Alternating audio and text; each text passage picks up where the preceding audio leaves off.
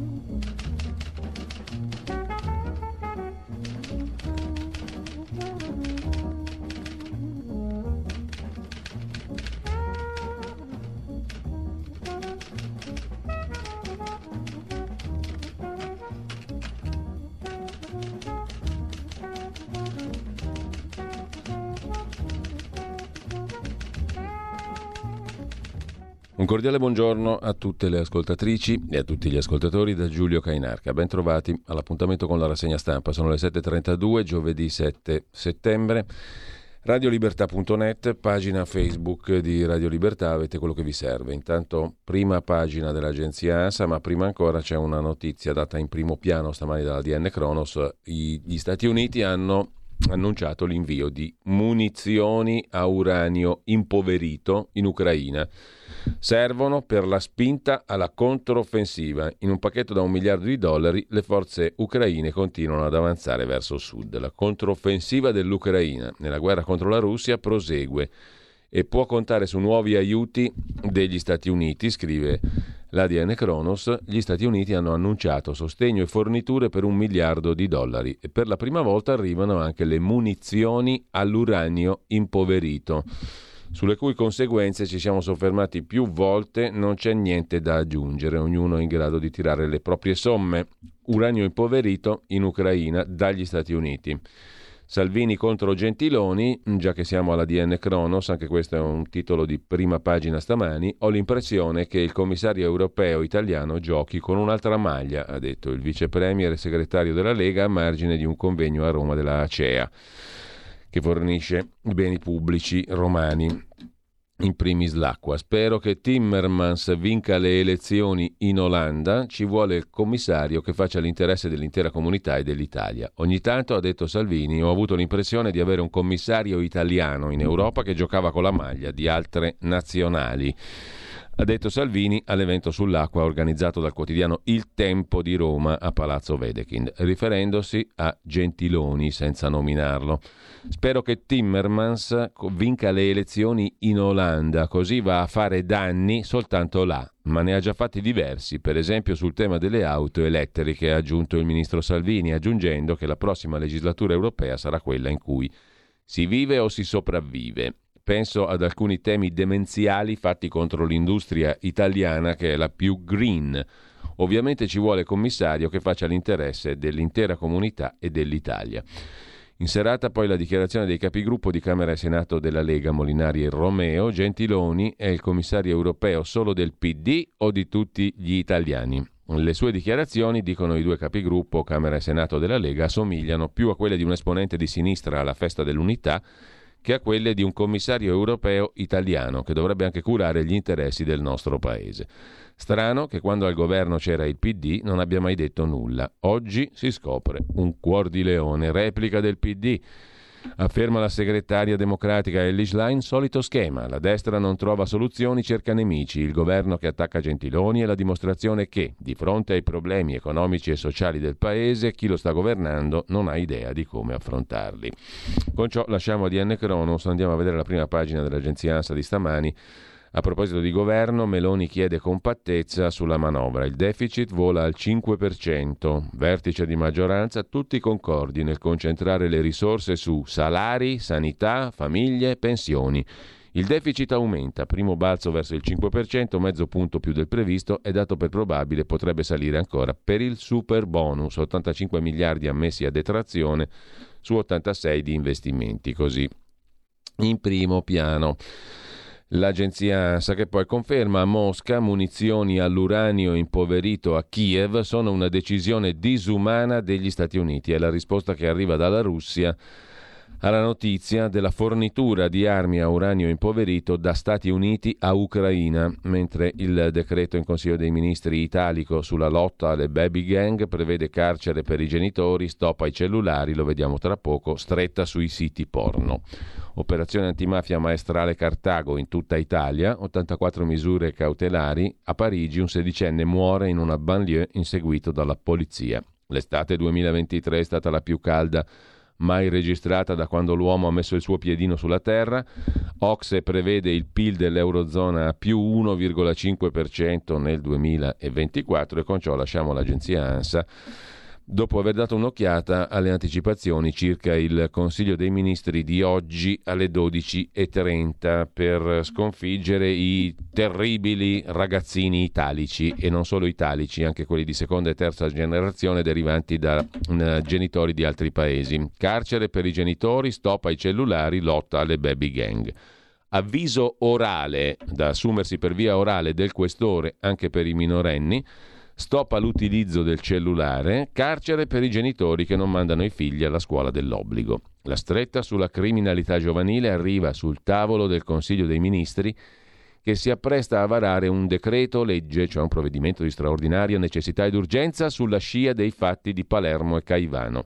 Saranno misure stringenti che rivedranno in alcuni casi articoli del codice penale, le gride manzoniane, offrendo anche maggior tutela alle vittime dei reati telematici. Proprio nel giorno in cui la Camera ha dato il via libera alla proposta di legge bipartisan sul contrasto al bullismo e cyberbullismo. Sarà inoltre inserita la norma che prevede la stretta sull'accesso ai siti porno da parte dei minori. Un 14enne che uccide, rapina o spaccia deve pagare come paga un 50enne, le parole di Matteo Salvini.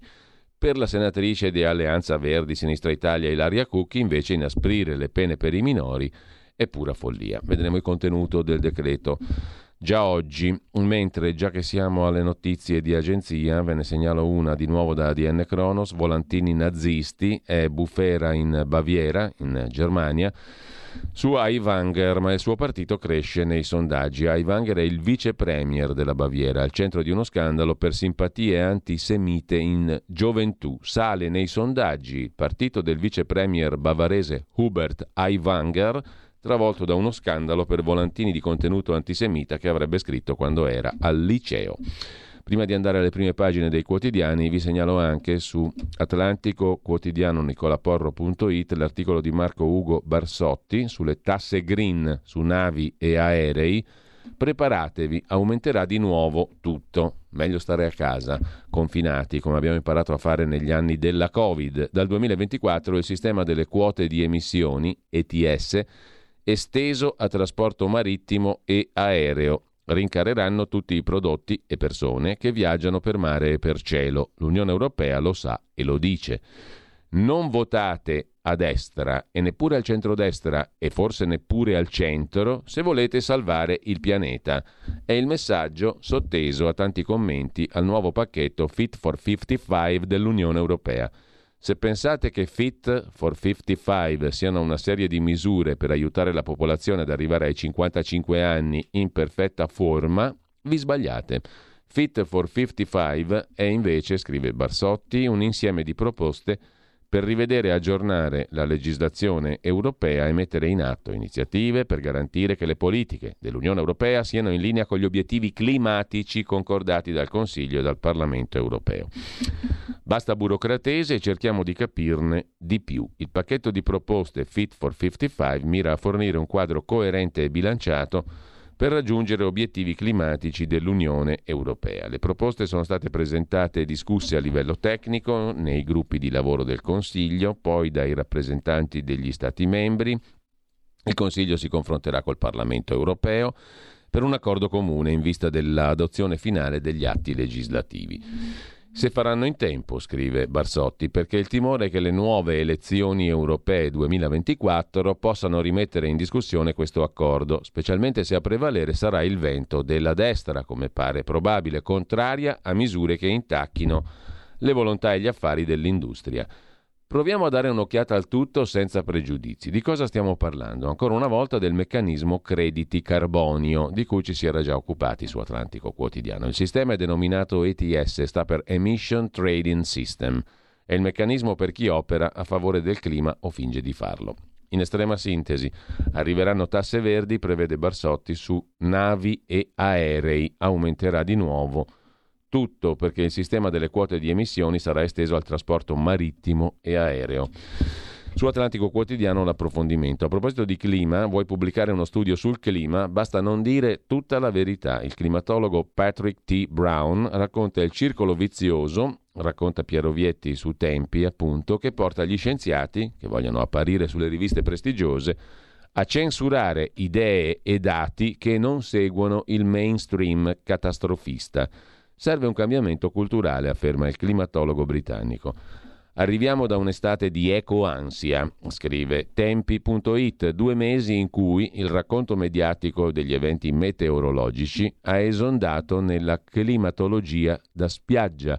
Ogni temporale, raffica di vento o incendio era causato dai cambiamenti climatici, a loro volta causati da emissioni di gas serra da parte dell'uomo. Chi avanza dubbi è un negazionista. Chi non dice che bisogna agire subito è antiscientifico.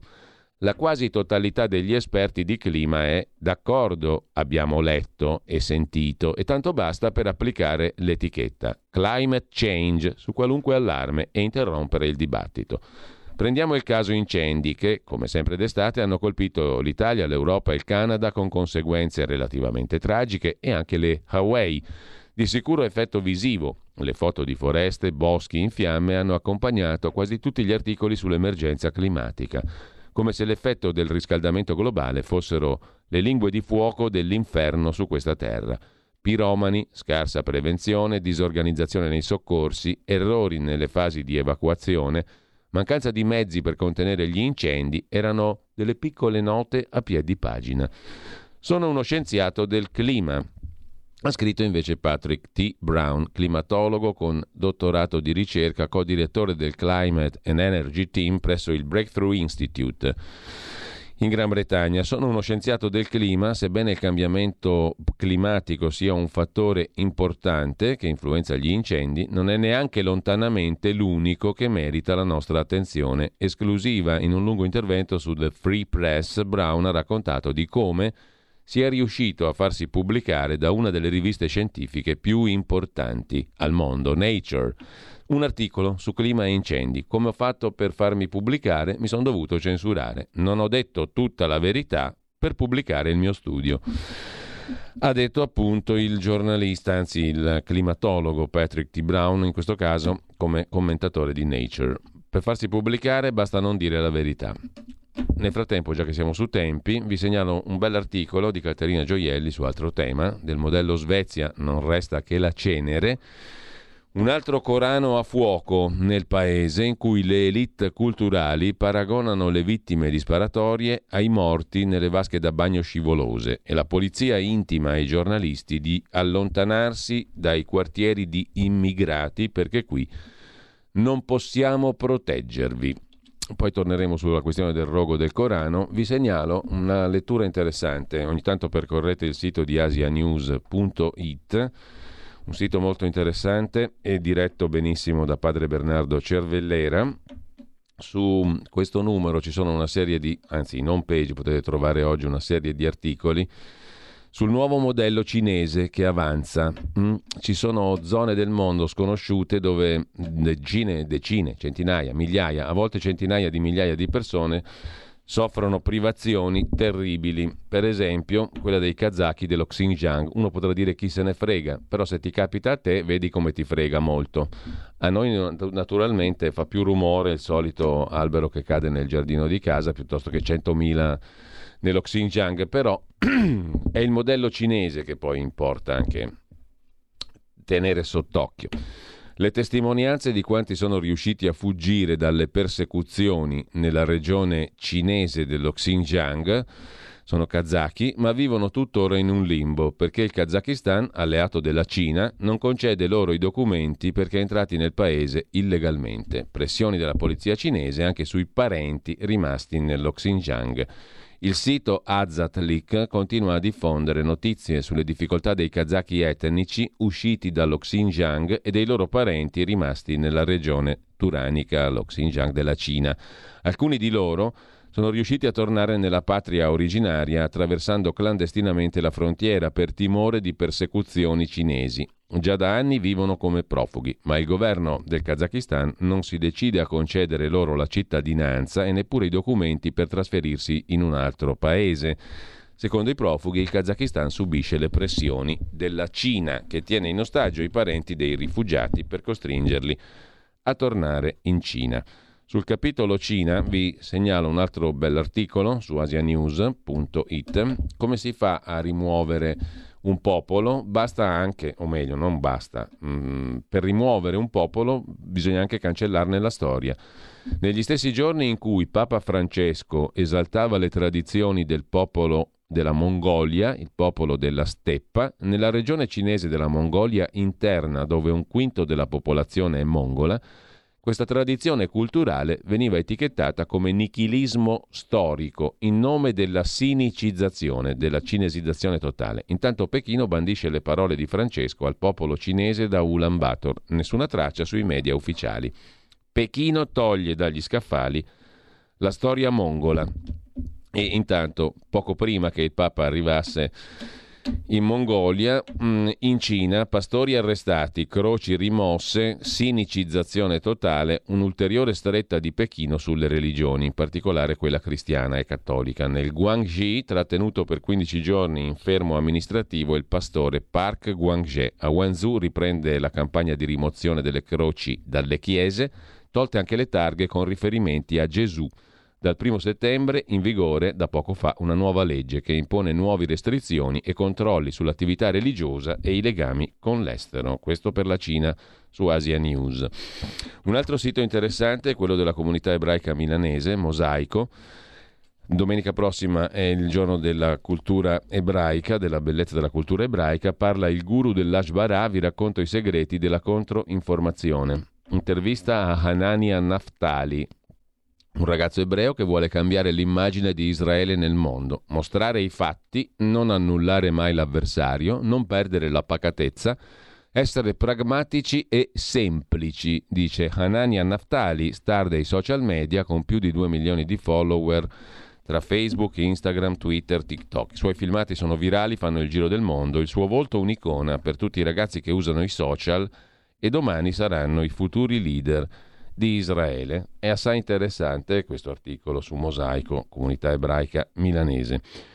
Andiamo a vedere intanto anche il sito di Sussidiario.net. In home page stamani ci sono diversi articoli interessanti, il primo dei quali si riferisce alla Germania in crisi. Ordini industriali in Germania meno 11,7%. La crisi della Germania è crisi dell'Unione Europea ed è strutturale. A proposito di Germania, conti federali truccati, così cadono anche gli dei fasulli del rigore tedesco nei conti pubblici. Ne parleremo poi stamani con Antonio Maria Rinaldi alle 9:30. E poi ancora dal primo piano di Sussidiario.net, un bell'articolo di Emilio Innocenzi sul senso del lavoro e del profitto. Il profitto non basta, il buon lavoro è un'amicizia che costruisce. Un'impresa deve generare un senso di appartenenza e mettere realmente al centro la persona e la sua opera. Il primo nemico oggi è la solitudine. Per molti cinici, queste sono soltanto belle parole. Sempre dalla prima pagina poi del Sussidiario.net, solo un contentino, saranno loro a prendersi l'Expo. Loro chi? L'Arabia Saudita, dopo la firma degli accordi tra il governo italiano e quello appunto dell'Arabia Saudita, il memorandum Italia-Arabia. Tra Italia e Arabia, rivali per Expo 2030, accordo sugli investimenti. Per i sauditi niente di strategico, perché l'Arabia Saudita guarda ormai a Russia e Cina. C'è poi la questione della legge di bilancio, con un'intervista all'economista ed ex parlamentare PD Nicola Rossi. Fisco e pensioni, ecco come dare certezze a giovani e imprese. Con ciò lasciamo il sussidiario. Vi segnalo un commento sull'attività del governo italiano in relazione in particolare all'immigrazione da parte dell'amico e collega Edoardo Montolli su Cronaca Vera e Fronte del Blog.it, gli sbarchi in Italia e il governo degli obbedienti. Nel governo più a destra della storia della Repubblica, scrive Montolli, mentre qualcuno blatera di sostituzione etnica, gli sbarchi dei migranti nel 2023 hanno raggiunto cifre record, oltre il doppio del 22, il triplo del 21. Ad agosto, 29 agosto, erano 113.791. A giugno erano giunti sulle nostre coste 5 volte quelli arrivati in Spagna, 9 volte quelli della Grecia, 38 volte Cipro, eccetera. L'impressione, aggiunge Montolli, è che a Palazzo siano molto bravi a urlare e a promettere agli italiani, ma poi stiano molto attenti a non disturbare i pescecani dell'Unione Europea, dove un giorno sì e l'altro pure si divertono a prenderci a schiaffi. Ad aprile la Francia, per venirci incontro, blindava con 150 poliziotti il confine di Ventimiglia. D'altra parte hanno già i loro migranti a cui badare. Peccato che si tratti di ex coloni, dei quali i parigini continuano a depredare le terre. L'elenco dei paesi da cui la Francia esige il monopolio di oro, uranio, petrolio, gas, cacao, caffè, imponendo il franco coloniale e pretendendo impunemente il 50% delle riserve monetarie per un totale di 500 miliardi di euro all'anno, l'elenco ve lo abbiamo fatto più volte, ma non ci stanchiamo di ripeterlo. Camerun, Chad, Gabon, Guinea Equatoriale, Repubblica Centrafricana, Repubblica del Congo, Benin, Burkina Faso, Costa d'Avorio, Guinea-Bissau, Mali, Niger, Senegal, Togo.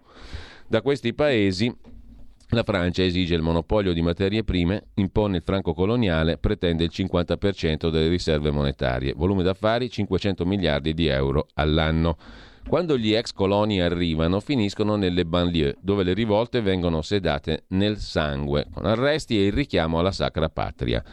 Tuttavia, scrive Montolli, le pagliacciate dovrebbero avere un limite e qualcuno dovrebbe farglielo notare, e invece no. Anche l'ultima, lunghissima ondata migratoria in Italia fa perno su responsabilità francesi sull'attacco del 2011 alla Libia, da cui partono oggi i barconi. Tutto è cominciato quando Sarkozy aggredì la Libia di Gheddafi.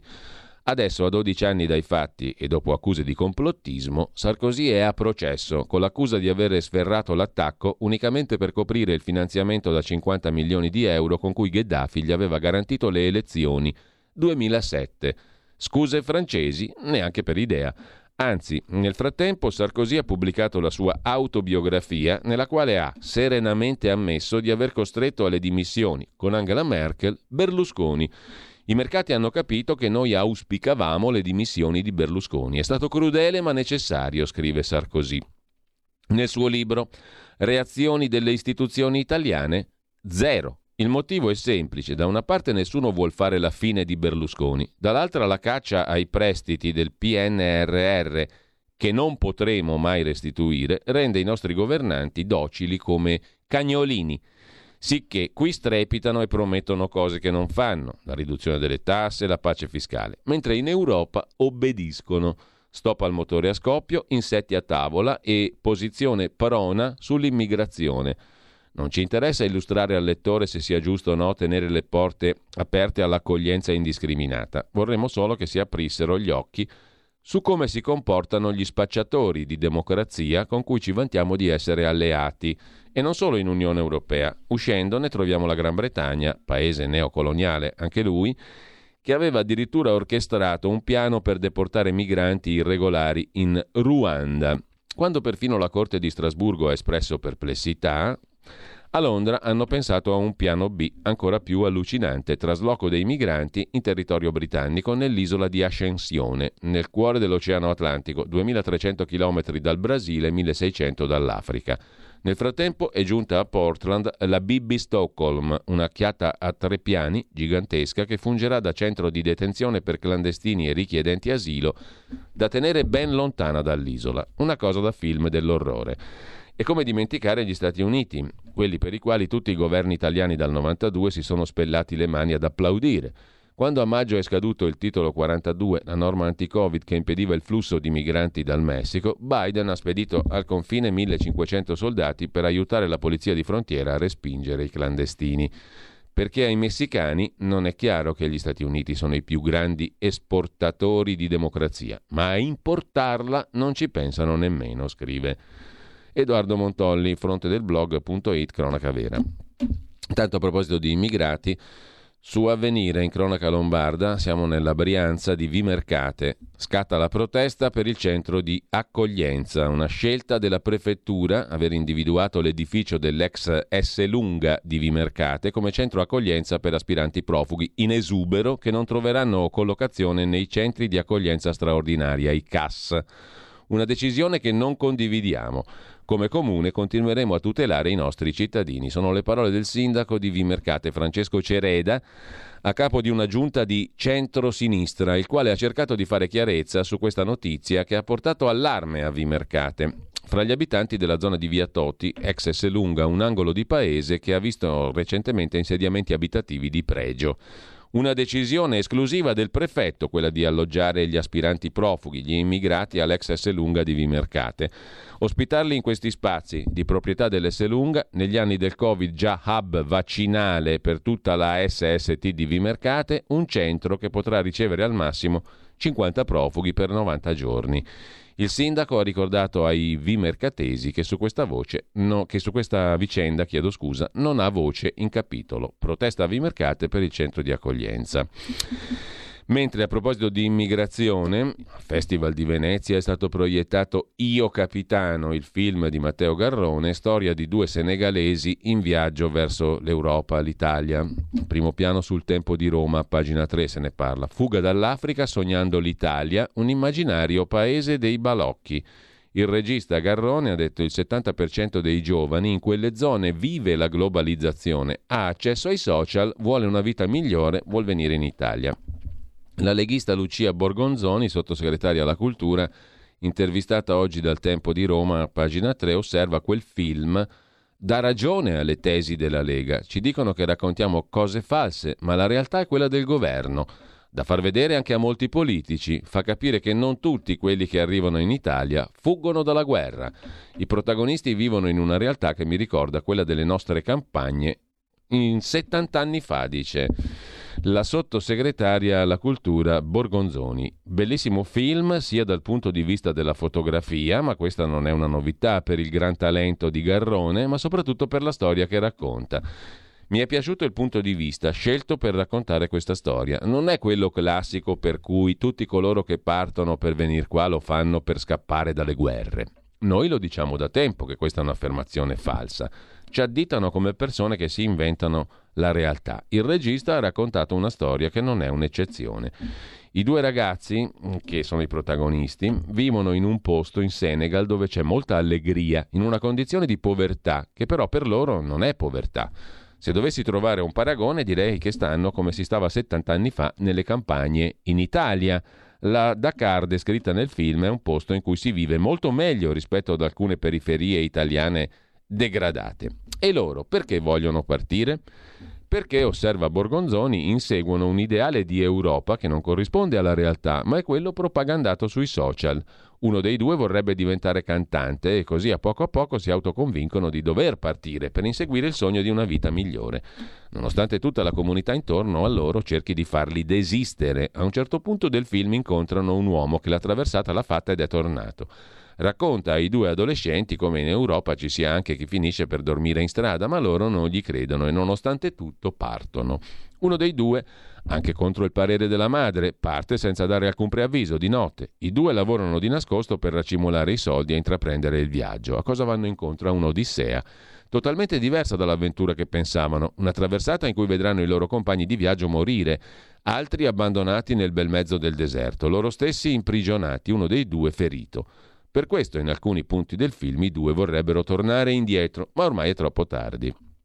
Non si vede l'arrivo perché è un film in cui il regista non vuole trattare il tema dell'accoglienza, bene o male. Garrone racconta dell'illusione che porta molti a partire, affrontando un vero e proprio viaggio della speranza. È un film che assolutamente consiglierei di vedere, conclude la sottosegretaria leghista Borgonzoni.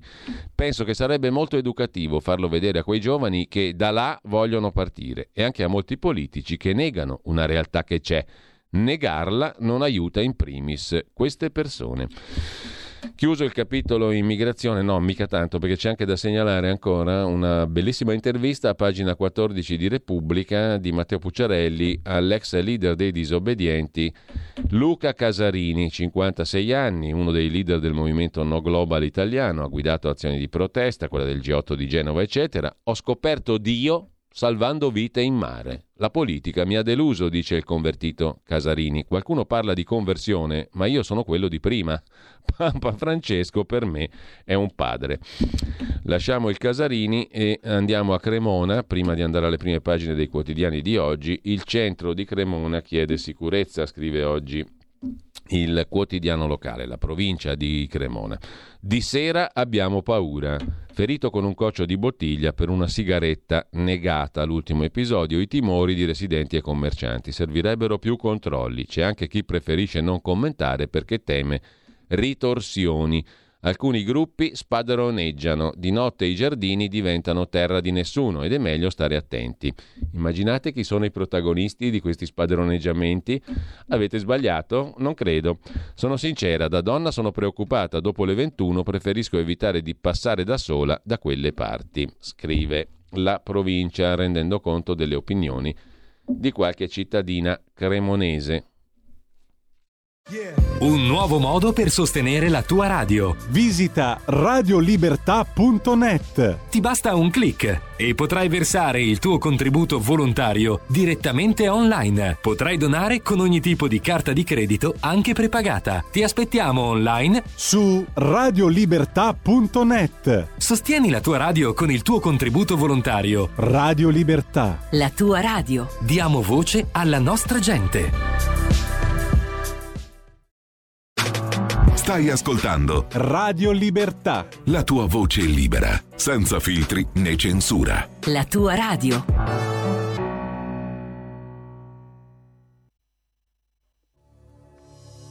Leonardo Sciascia, la televisione, 1981. Pare che lei la ami molto, la televisione. Ah no, non lo amo per niente. No. Perché? Non c'è, ho una specie di avversione alle immagini, mi pare di essere aggredito da ogni parte dalle immagini e penso che la parola scritta ci sta lasciando, e allora mi attacco sempre più alla parola scritta. È una grossa perdita, è la parola scritta. Ah, sì. È la fine. Torniamo alla parola scritta, ovvero alla prima pagina di Avvenire. Il martirio dell'Ucraina è il primo titolo del quotidiano di ispirazione cattolica, la vicinanza del Papa ai vescovi del paese nel giorno della strage al mercato di Donetsk. E poi c'è questa storiellina dell'uranio impoverito, delle armi all'uranio impoverito che gli Stati Uniti forniscono all'Ucraina. La conferma è arrivata ufficiale. Tanto addio al musicista a Napoli. Tu sei Napoli, non Gomorra, ha detto la sorella, comprensibilmente con una certa enfasi ottimistica. Folla per i funerali di Giovan Battista Cutolo, reati dei minori, adesso toglieremo i cellulari a questi ragazzuoli malavitosi. Dalla maggioranza intanto arriva il sì alla manovra stretta, tra le novità pensione di garanzia. Cosa vuol dire? Cerchiamo di capirlo. 2 ore è durato il vertice a Palazzo Chigi tra la Premier Meloni, i vice Tajani Salvini e i capigruppo di maggioranza. Assente il ministro dell'economia Giorgetti.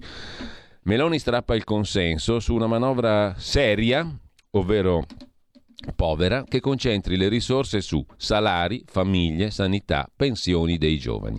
Gli alleati preoccupati per le conseguenze elettorali, ma Meloni sprona.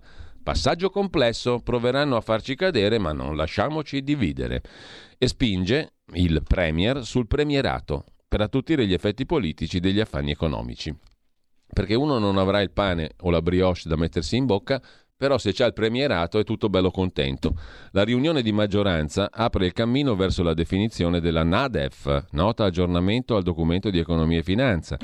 Il deficit del 23 potrebbe salire al 5% per gli effetti superbonus e calo PIL. Salvini accetta la tregua sui conti e attacca Gentiloni. La Premier non vuole però tensioni con l'Unione Europea. Elly Schlein difende l'ex Premier, accusa il governo di cercare alibi, sigla con Calenda e Conte una proposta unitaria sulla salute. Cos'è il discorso delle pensioni di garanzia? Lo vediamo un attimo, cerchiamo di vederlo un momento.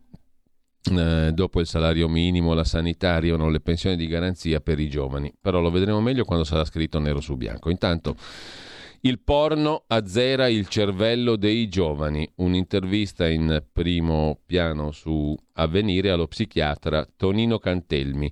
Sono vittime, ecco cosa produce il consumo compulsivo di hard nella mente dei giovanissimi. Giro di vite, offensiva su baby gang, tiriamo via anche il porno. Da Avvenire andiamo alla prima pagina del Corriere della Sera. Un'apertura è dedicata alla manovra stretta sui conti, ma anche alle baby gang. Arresto in flagranza dai 14 anni e l'ipotesi di vietare il cellulare. Previsto anche l'arresto già dai 14 anni. Tra le misure del governo il pugno duro nei confronti dei minorenni violenti. E per quanto concerne invece la finanziaria, priorità lavoro e sanità, ha detto Giorgia Meloni. Parla la Presidente del Parlamento europeo, Roberta Metsola. Un'alleanza coi conservatori? Partito Popolare Europeo e Socialisti staranno ancora insieme. È arrivato il momento per l'Europa di riformarsi e ripartire. Vedremo che ha detto la sua anche Mario Draghi, autorevolissimamente, sul che fare, soprattutto per quanto riguarda le regole della finanza pubblica europea, cioè quella di tutti gli Stati. Sulle alleanze invece, dice la Presidente del Parlamento europeo Metsola, PPE e socialisti saranno ancora insieme, ribadito il sostegno convinto alla causa dell'Ucraina. Sui due Matteo che fanno fantapolitica europea, Renzi e Salvini, si sofferma Antonio Polito. Spezzeremo le reni all'Europa, i due fanno i gradassi ma poi verranno ridotti alla ortodossia, prevede ottimamente Polito. E ancora in prima pagina, appunto, sul Corriere della Sera, poi lo vediamo più dettagliatamente, Draghi. Sui bilanci l'Unione Europea non torni alle vecchie regole.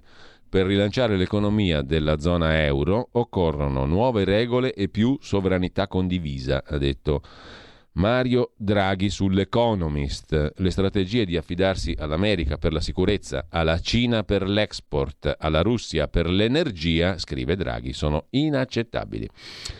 Infine, sempre dalla prima pagina del Corriere della Sera, strage del treno, il tecnico di Rete Ferroviaria Italiana Massa in lacrime dai pubblici ministeri.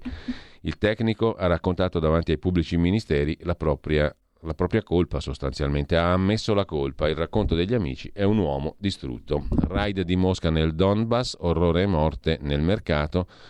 La giornalista Nasila Marufian arrestata in Iran, io violentata in cella. Con ciò lasciamo la prima pagina del Corriere della Sera, andiamo al Fatto Quotidiano di Marco Travaglio. L'apertura è dedicata a TV e spot. Mediaset dà ordini, il governo esegue. Ad aziendam, emendamenti al Freedom Act europeo, tema veramente di straordinario interesse, così come Verdini indagato, incontrava politici e VIP dai domiciliari.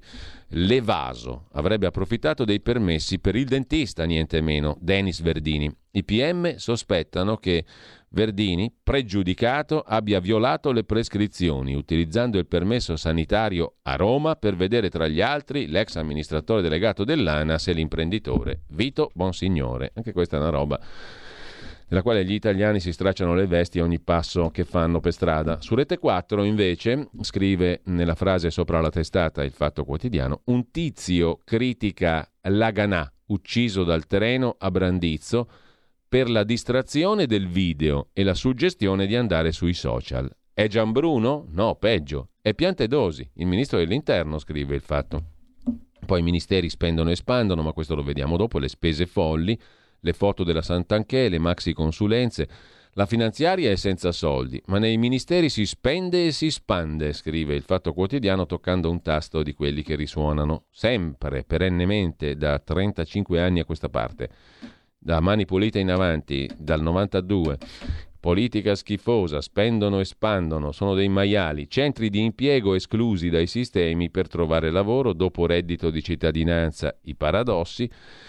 E poi Marco Travaglio che commenta una minchiata. quella che definisce tale, una minchiata, un'ideona del governo Meloni per sbaragliare la criminalità giovanile. Un decreto che vieta ai 14-17enni condannati anche in primo o secondo grado di usare piattaforme o servizi informatici e telematici e di possedere telefoni cellulari.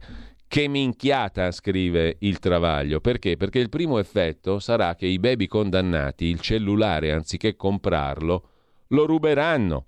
Il secondo sarà che se rispetteranno il divieto sarà impossibile intercettarli. Il terzo sarà la bocciatura del decreto, visto che la Consulta ha già stroncato norme simili. Con il che noi andiamo a vedere anche la prima pagina del giornale. Sul giornale c'è il commiato del direttore Augusto Minzolini, un giornale fedele a se stesso, è il titolo dell'editoriale nel quale Minzolini saluta i lettori e dà il benvenuto, anzi il bentornato ad Alessandro Sallusti, che praticamente da oggi o da domani torna a dirigere il giornale. Sono stati 2 anni di direzione entusiasmanti, indimenticabili, scrive Minzolini. Il giornale mantiene la sua natura, non ho dubbi che l'approccio non cambierà col nuovo direttore, che peraltro è stato il mio predecessore, Alessandro Sallusti. Lui prima di me ha formato la visione che il giornale ha delle cose del mondo. E un'altra garanzia di libertà è il ritorno, su queste pagine, di quel monumento al giornalismo che è Vittorio Feltri, che anche lui torna al giornale. Stesso discorso per la nuova proprietà Angelucci, che ha dimostrato di essere animata da grande voglia di cimentarsi in questa nuova avventura editoriale. Sono tutte ragioni che mi spronano, continua e conclude Minzolini, a continuare a dare il mio contributo, sia pure in un ruolo diverso, a Il Giornale. Poi andrà anche in TV, se non sbaglio, con una nuova trasmissione Minzolini. In ogni caso, il giornale è una testata che a 50 anni dalla nascita mostra la stessa passione nel raccontare le cose che accadono con una sola bussola, i lettori, eccetera, eccetera. Il titolo principale del giornale è dedicato però a Draghi, che si è iscritto a Fratelli d'Italia. Lo sapevate? Contro l'euro rigore. Draghi è un fratello d'Italia. L'ex premier interviene a sorpresa sull'Economist e scrive che l'Europa non deve tornare al patto di stabilità, bisogna cambiare. Secondo Stefano Zurlo, secondo il giornale, questo è un assist al governo Meloni. Draghi ha fatto un piacere a Giorgia Meloni. Anche di questo parleremo poi con Antonio Maria Rinaldi dopo le 9.30. Intanto, manovra uccisa dal bonus, il governo alza il deficit al 5%, il primo Consiglio dei Ministri dopo la pausa estiva conferma le indicazioni di Giorgia Meloni, le scelte saranno mirate e non ci saranno i famosi, lo dicevamo ieri, assalti alla diligenza. Sarà una finanziaria rigorosa, seria, europeissima. La battaglia conservatrice per respingere il coro woke dei progressisti, se ne occupa Fiamma Nirenstein. Poi l'attacco a Fratelli d'Italia. Se fanno una foto la Meloni e i ministri che ridono, ah guai, vietato ridere, ennesima fatwa dei moralisti a 5 Stelle. E in arrivo il decreto Caivano. C'è stato il decreto Cutro, ve lo ricordate, sull'immigrazione, che effetti ha prodotto? Boh, francamente. E adesso arriva il decreto Caivano, stretta contro le baby gang, carcere, divieto di cellulare, mandiamo ai lavori forzati anche gli 11enni, 12enni magari. Nel decreto Caivano, che arriva oggi in Consiglio dei Ministri e contiene le misure per il contrasto al disagio giovanile, Matteo Salvini promette una stretta contro le baby gang, estendere anche agli under 14 l'imputabilità. Nuove inchieste, Ustica si riapre, ma Bologna no, e poi le chat dei trafficanti di uomini. Migranti, qui trovate l'amore, trovate da scopare, i porno avvisi degli scafisti. In Europa ci sono belle donne e c'è carenza di uomini. È il messaggio veicolato dalla propaganda pro-migranti dall'altro lato del Mediterraneo, per convincere i giovani a lasciare i loro paesi, scrive il giornale in prima pagina. Lasciamo il giornale, andiamo a vedere il quotidiano nazionale, Giorno Nazione, Resto del Carlino. Qui l'apertura è dedicata alla manovra di finanza pubblica, ci sono risorse soltanto per aumenticchiare i salari. Meloni ai partiti della maggioranza ha detto: sarà un anno complesso, chiedo serietà, cioè state buoni, non rompete le pelotas. 1/3 degli stanziamenti per ridurre il famoso cuneo fiscale. Il governo vara la stretta contro la criminalità giovanile, 2 anni ai genitori di chi diserta la scuola. E poi per i protagonisti, i componenti, gli iscritti alle baby gang, web e cellulari saranno vietati, vietatissimi. Lasciamo il quotidiano nazionale, andiamo al Mattino di Napoli. Napoli, sei tu e non Gomorra. Migliaia in piazza del Gesù per l'addio al musicista ammazzato Giorgio. La lettera commovente della sorella Ludovica. Piantedosi e San Giuliano in chiesa. Il sindaco Manfredi gli inviti a restare, la vera sfida è quella del lavoro. Le tante bellissime parole a morto caldo. Medicina, niente numero chiuso, e l'altro titolo a centropagina, i sì alla Campania. Bufera giudiziaria sui test di ammissione a medicina. Primi sì alla battaglia di Vincenzo De Luca, il presidente della giunta campana, contro il numero chiuso. Il ministro Schillaci promette interverremo. Dal Mattino ci trasferiamo alla prima pagina del Tempo di Roma. L'apertura del Tempo è dedicata all'emergenza sbarchi. A Cutro, citavamo poco fa il decreto omonimo, sbagliò Frontex, l'agenzia europea di protezione dei confini dell'Unione Europea. La procura di Crotone ha stabilito che l'agenzia europea ha appurato, per meglio dire, che l'agenzia europea indicò la rotta e la posizione errate. La tragedia si consumò perché i soccorsi andarono in un altro tratto di costa. Anche l'orario di approdo non coincise con quello indicato alle autorità italiane. Il perito della procura di Crotone ha svelato le dinamiche della tragedia di Cutro, nella quale persero la vita 94 migranti, molti altri corpi mai trovati. Le indicazioni di Frontex alle autorità italiane non furono corrette. E proprio per questo gli aiuti risultarono vani. Fu errato non solo il luogo e la rotta della nave in difficoltà, ma anche il probabile luogo di approdo. E ancora dalla prima pagina del Tempo di Roma, l'idea del centrodestra per Firenze, candidare l'ex centravanti della Fiorentina Batistuta, argentino, sindaco. Più alunni col sostegno, si parla di scuola, avranno tutti il loro professore di sostegno. In città e provincia di Roma pronte 1100 nomine, ma di questo parla il ministro Valditara in un'altra intervista che vediamo tra poco. E ancora dalla prima pagina del Tempo di Roma, Daspo ai 14enni e pene per i genitori. Il famoso decreto Caivano in primo piano anche sul quotidiano romano. Repubblica, la vediamo subito, mette in apertura le baby gang, la crociata di Salvini, definisce così il provvedimento Repubblica. Il leader leghista ha detto: se un ragazzino uccide deve pagare come un adulto. Pronto un decreto contro la violenza minorile, tra le misure repressive il Daspo con divieto di telefonino e il carcere per i genitori che non mandano i figli a scuola. Questo è l'argomento di apertura, la crociata di Salvini. Poi c'è la lettera, o meglio no, il pezzo che ha scritto Mario Draghi sull'Economist, questo lo leggiamo dopo a parte, e infine nient'altro. Andiamo a vedere la prima pagina della Stampa, la consorella Agnelli Elkan di Repubblica. L'apertura è sui reati giovanili, la stretta, il decreto Caivano e compagnia bella, il pezzo di Mario Draghi, così l'Europa può evitare la paralisi, scrive l'ex premier italiano, ex presidente della BCE sull'Economist, tornare alle vecchie regole fiscali sarebbe l'esito peggiore, la manovra, tredicesime più ricche già a Natale, sulle pensioni minime. E poi la strage di Brandizzo, i 5 operai morti per un appalto che valeva 750 euro di stipendio mensile. E sempre dalla prima pagina della Stampa, il premierato è una riforma eversiva, dice il 90enne giurista e costituzionalista Enzo Cheli. Se si fa il premierato si va contro la Costituzione più bella del mondo. E poi l'intervista al ministro Valditara, il piano per i docenti di sostegno. Anche i supplenti di sostegno potranno rimanere nella stessa scuola per il ciclo scolastico dello studente con disabilità. È una delle principali novità che il ministro dell'Istruzione e del Merito, Giuseppe Valditara, vorrebbe introdurre.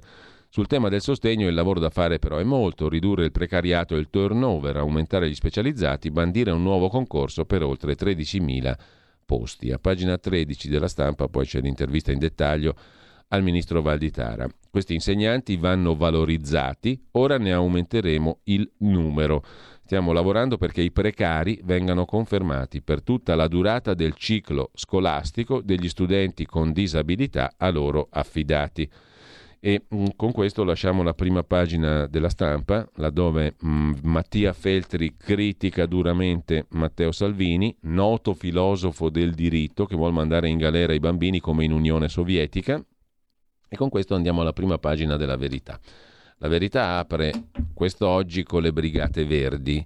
Sbarcano a Milano e insultano anche il Papa. Ecco chi tira la volata ai provvedimenti che ci impoveriscono, quelli in favore del clima e tutto il resto. E sono questi utili idioti che tirano la volata ai provvedimenti che ci impoveriscono. La politica sta legittimando questi giovinotti protestatari e questi sono i risultati. A Milano il convegno dei resistenti climatici. Tra proclami deliranti e promesse di lotta ce n'è anche per il Papa. Pregare è inutile, abbia più coraggio quel coglion de Papa, dicono le Brigate Verdi. Case green, tassi alti, anche in Francia crolla l'immobiliare grazie all'Unione Europea, scrive da par suo Francesco Borgonovo. Di spalla il direttore Maurizio Belpietro sul premierato. Fa paura non solo ad Enzo Cheli, l'anziano giurista, fa paura a coloro che ritengono che sia sbagliato soltanto perché invece è la cosa giusta. C'è anche il pressing del Quirinale contro il premierato. Rispunta Beppe Grillo che loda la Cina.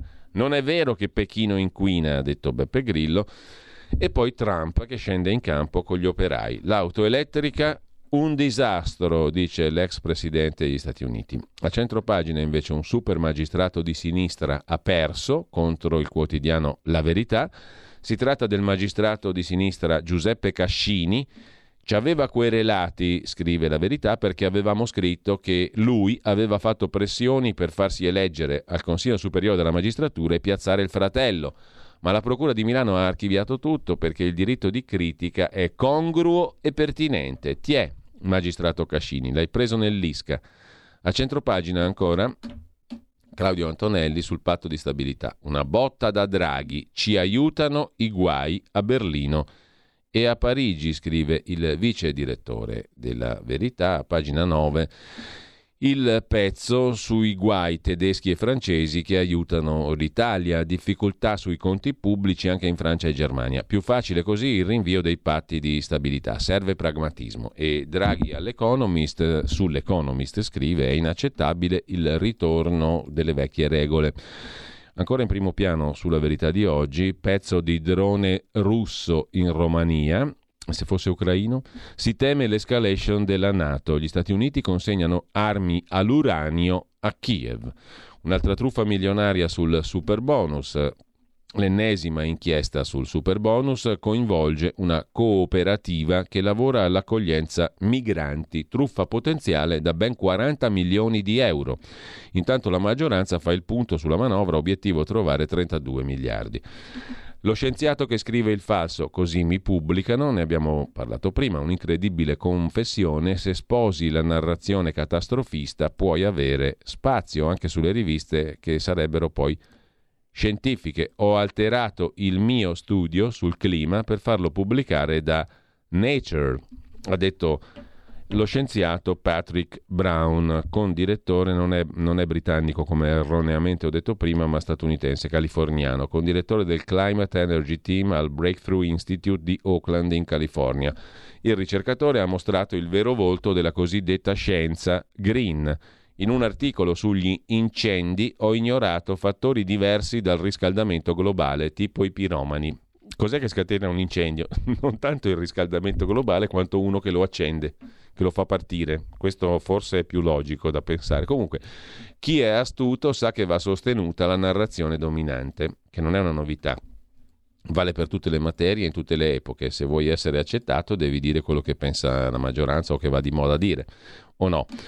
Mentre sempre dalla prima pagina della Verità, l'antifascista Beppe Sala, che fortunati noi milanesi che abbiamo un sindaco così, benedice i camerati della Azov in mostra col patrocinio del comune.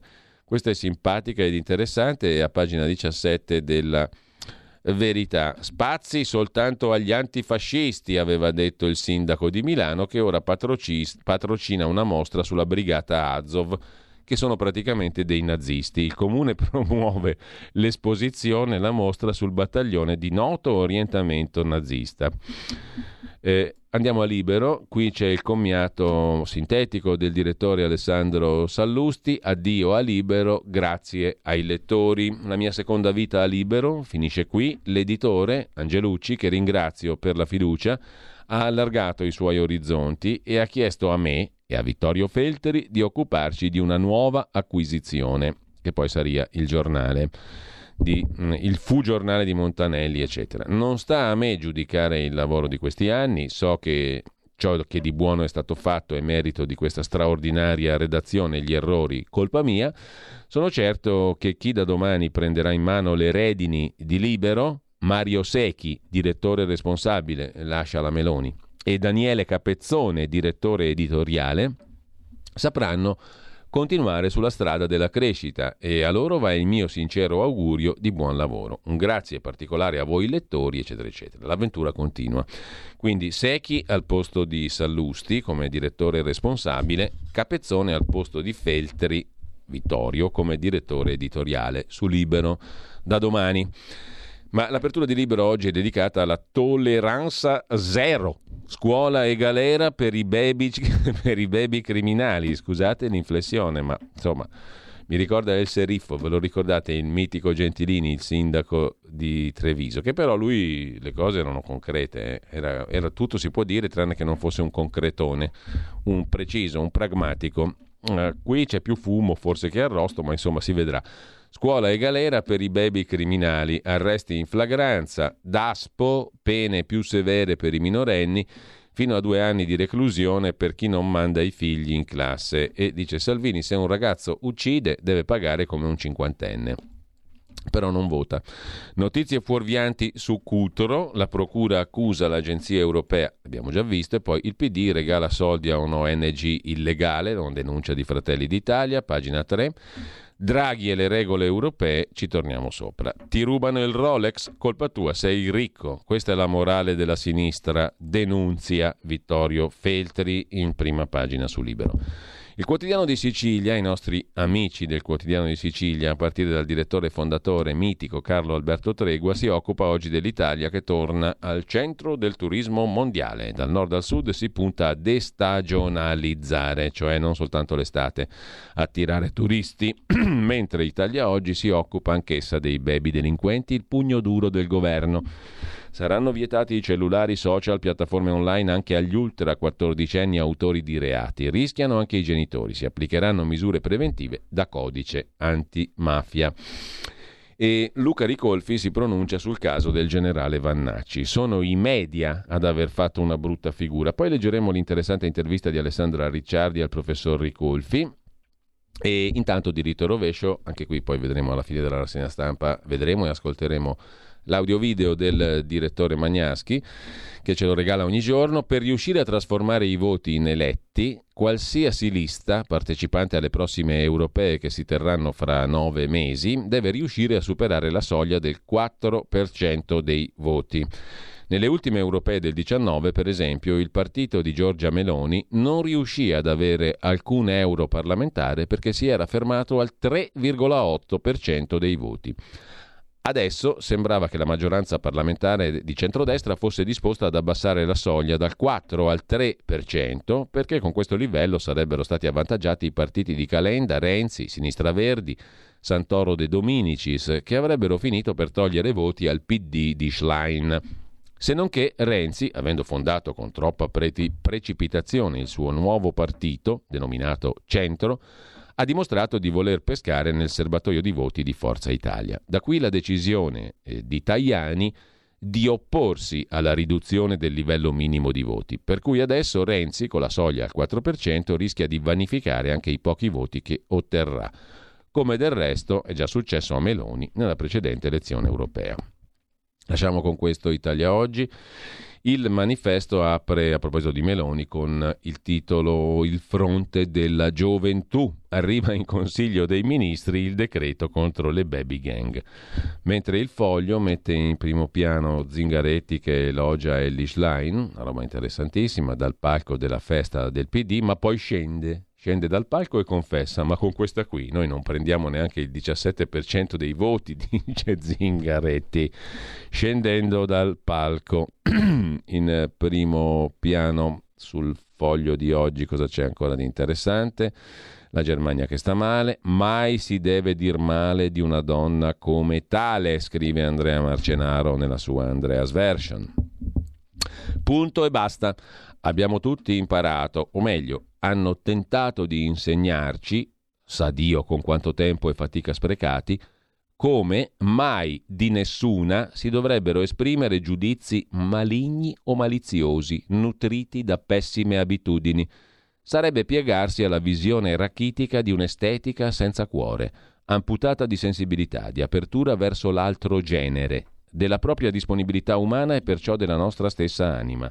Le donne non valgono per l'aspetto esteriore e nemmeno, questo molto forzando, solo per quello interiore, ma nella loro interezza e unicità. Far dipendere il proprio giudizio dai canoni estetici correnti, non oso dire commerciali, significa soltanto involgarirsi. Bon, e già quindi mi vergogno di ciò che sto per dire, scrive Andrea Marcenaro, eppure un fatto parla, cioè dovendo ricominciare fra 4 giorni appena a straparlare in TV e a sproloquiare sulla 7 esattamente come prima, probabile che la signora Gruber resterà minimo un anno l'asina malignetta che è sempre stata.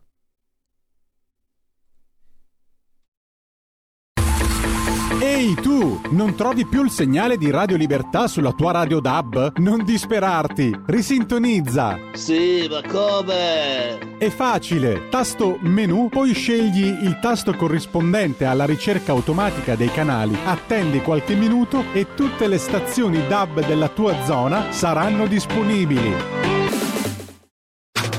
Stai ascoltando Radio Libertà, la tua voce libera, senza filtri né censura. La tua radio.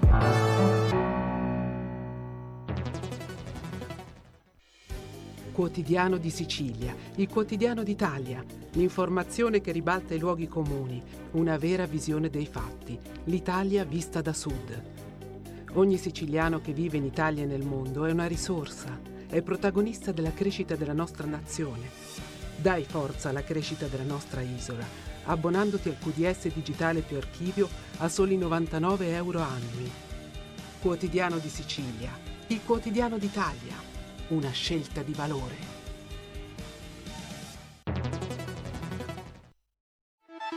Stai ascoltando Radio Libertà, la tua voce libera, senza filtri né censure, la tua radio.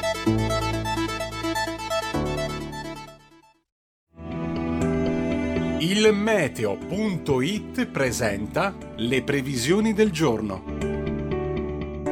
L'anticiclone Bacco interessa ancora gran parte del nostro paese, in particolare le regioni centro-settentrionali. Al sud un ciclone porta invece pioggia e vento. Nella prima parte della giornata tutto sole al centro-nord, con cieli anche pressoché sereni. Al sud invece avremo rovesci localmente intensi, specie su Sicilia orientale e Calabria. Nel pomeriggio aumento ulteriore dell'instabilità sulle regioni meridionali, con fenomeni frequenti in particolare sulle aree interne appenniniche e ioniche. Per ora è tutto da ilmeteo.it, dove il fa la differenza anche nella nostra app. Un saluto da Lorenzo Tedici. Avete ascoltato le previsioni del giorno.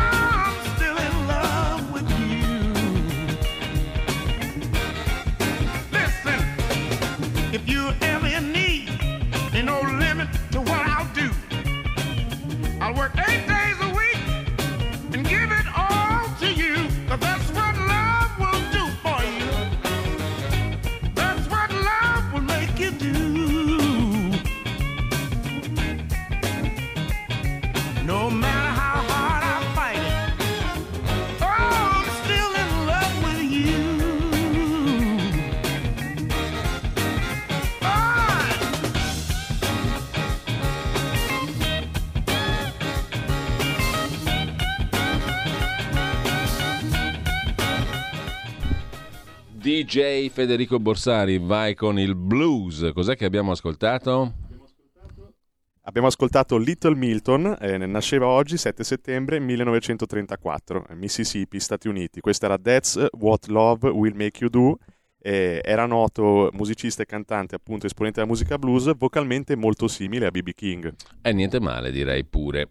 Comunque torniamo alla parola scritta. Demolita la condanna del lupo di Bibbiano e l'apertura del Dubbio, il quotidiano degli avvocati italiani. Nella sentenza che ha assolto lo psicoterapeuta Foti, la Corte d'Appello dice che in primo grado la scienza è stata ignorata. Altro che lupo di Bibbiano. La consulenza che ha attribuito a Claudio Foti la responsabilità di aver provocato un disturbo borderline nella sua giovane paziente è generica e priva di basi scientifiche. Di più, nella sentenza del GUP che ha condannato in primo grado lo psicoterapeuta si rileva la radicale carenza dei necessari passaggi di verifica e di riscontro, il che qualifica la sentenza in termini di mera intuizione dell'organo giudicante, in pieno spregio dei più recenti arresti giurisprudenziali.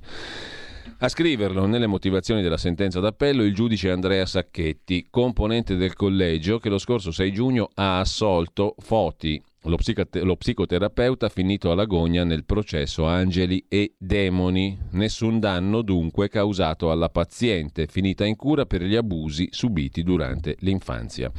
Il GUP andò a senso, demolita così la condanna del lupo di Bibbiano, scrive il Dubbio. Lasciamo il Dubbio e a questo punto leggiamo alcuni degli articoli della giornata di oggi che ritengo possano interessarvi. Il primo lo troviamo sul primo piano della cronaca napoletana del mattino. Sentite la storia, la telefonata della mamma di una delle due bambine abusate al Parco Verde di Caivano arriva sul cellulare dell'avvocato Angelo Pisani ieri mattina durante la presentazione del suo libro Ho visto Chicca volare, dedicato alla vicenda della piccola Fortuna Loffredo, un'altra bambina violentata ma 6 anni fa e poi buttata giù dall'8° piano dal suo stesso aguzzino. Poche parole, quelle della mamma di una delle due bambine recentemente violentate al Parco Verde di Caivano. Poche parole per comunicare all'avvocato Pisani che anche gli altri 2 figli minori le erano stati portati via e affidati a 2 case famiglia. Avrebbe dovuto partecipare alla presentazione del libro insieme con la maestra Pascarella che le sta accanto dall'inizio di questa vicenda. È venuta meno perché, ha detto al telefono la donna, devo capire dove stanno portando i figli miei, senza di loro non posso campare. Immediata la reazione dell'avvocato Pisani che si sta occupando di tutelare la famiglia di una delle 2 piccole vittime. Se è vero che questa donna non ha la capacità genitoriale per occuparsi della crescita dei figli, è vero che va protetta e aiutata. Abbandonarla a se stessa è la cosa peggiore. Da subito avevo chiesto l'allontanamento di mamma e figli dal Parco Verde di Caivano, senza mai avere riscontro dalle istituzioni. Perché non portano anche lei nella stessa casa famiglia dove attualmente vivono le 2 figlie? È un luogo protetto dove stare accanto alle bambine in sicurezza. La soluzione ideale, visto che di figli gliene hanno tolti 3, sarebbe quella di trasferire l'intero nucleo familiare nella stessa struttura per farli sentire meno soli. Senza contare, aggiunge l'avvocato Pisani, che quella donna ormai vive in un ambiente del tutto ostile, perché lì la ritengono responsabile del nuovo clima di legalità che ha bloccato il mercato della droga e ogni altra attività illecita sul territorio di Caivano. Quindi trasferite anche la madre, perché se resta lì rischia pure, dopo aver visto stuprare la figlia. Questo è il quadro, niente commenti. Intanto, a proposito di mestieri che non si fanno più, ce ne sono alcuni che nessuno vuol più fare, ce ne sono altri che molti vorrebbero fare, per esempio lo spacciatore in carcere. A Biella in particolare, il carcere della droga, scrive Torino Cronaca, Repubblica. La Repubblica in pagina di Torino, spacciavano perfino in infermeria. La referente della SL ha raccontato che molti detenuti non volevano essere scarcerati perché guadagnavano di più in cella che fuori. 2 famiglie gestivano il traffico dietro le sbarre e i testimoni aggiungono agli agenti 1.500 euro al mese per far entrare la droga in carcere. I detenuti mi hanno detto che molti di loro preferiscono rimanere in carcere a spacciare, perché guadagnano di più che stando fuori. Specificano che c'è più droga in carcere che in stazione ferroviaria a Biella.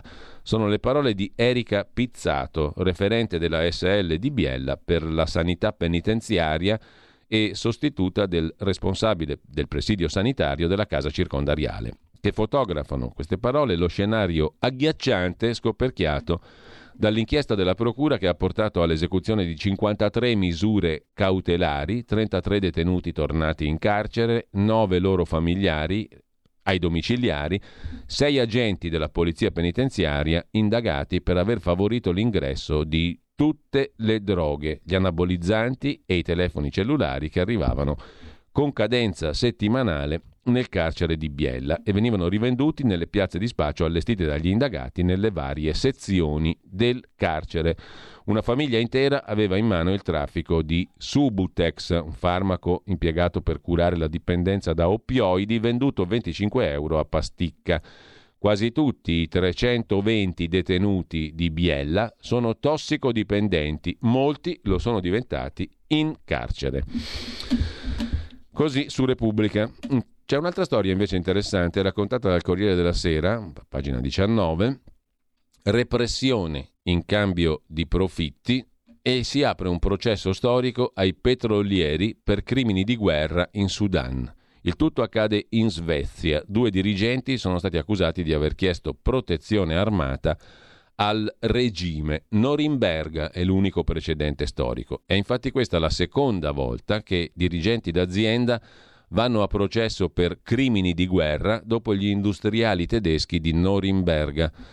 Le indagini su una società svedese. L'unica volta che dirigenti d'azienda finirono a processo per crimini di guerra fu a Norimberga, scrive il Corriere della Sera. Sul banco degli imputati salirono gli uomini che avevano sostenuto lo sforzo bellico del Terzo Reich, a partire da Alfred Krupp, l'erede della dinastia dell'acciaio.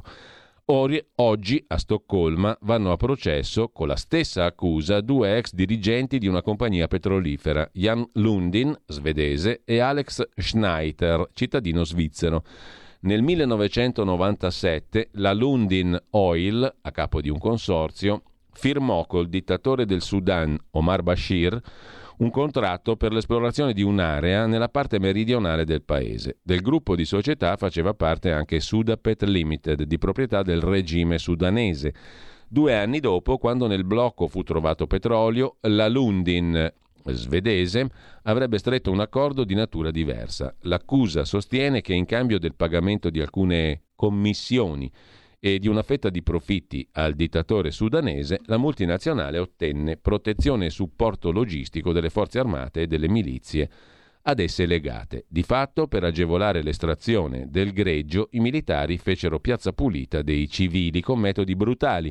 Per 4 anni il regime attaccò la popolazione. Nelle 80.000 pagine di atti prodotte, in più di un decennio di indagini, si parla di bombardamenti aerei e persone uccise con mitragliatrici dagli elicotteri, rapimenti, saccheggi, interi villaggi e campi coltivati bruciati. La Lundin Oil avrebbe anche chiesto la costruzione di strade in un'area devastata da una lunga guerra civile. Accuse che il miliardario Lundin, allora amministratore delegato, ha definito completamente false davanti ai giornalisti che martedì hanno seguito la prima di 220 udienze di quello che si annuncia come il processo del secolo in Svezia. Tornando invece all'Italia, abbiamo il primo piano del Corriere della Sera, ovviamente dedicato alla questione delle nuove norme per punire le baby gang e compagnia bella. C'è un'intervista a pagina 3 del Corriere a Luigi Riello, magistrato in pensione da luglio, già procuratore generale di Napoli.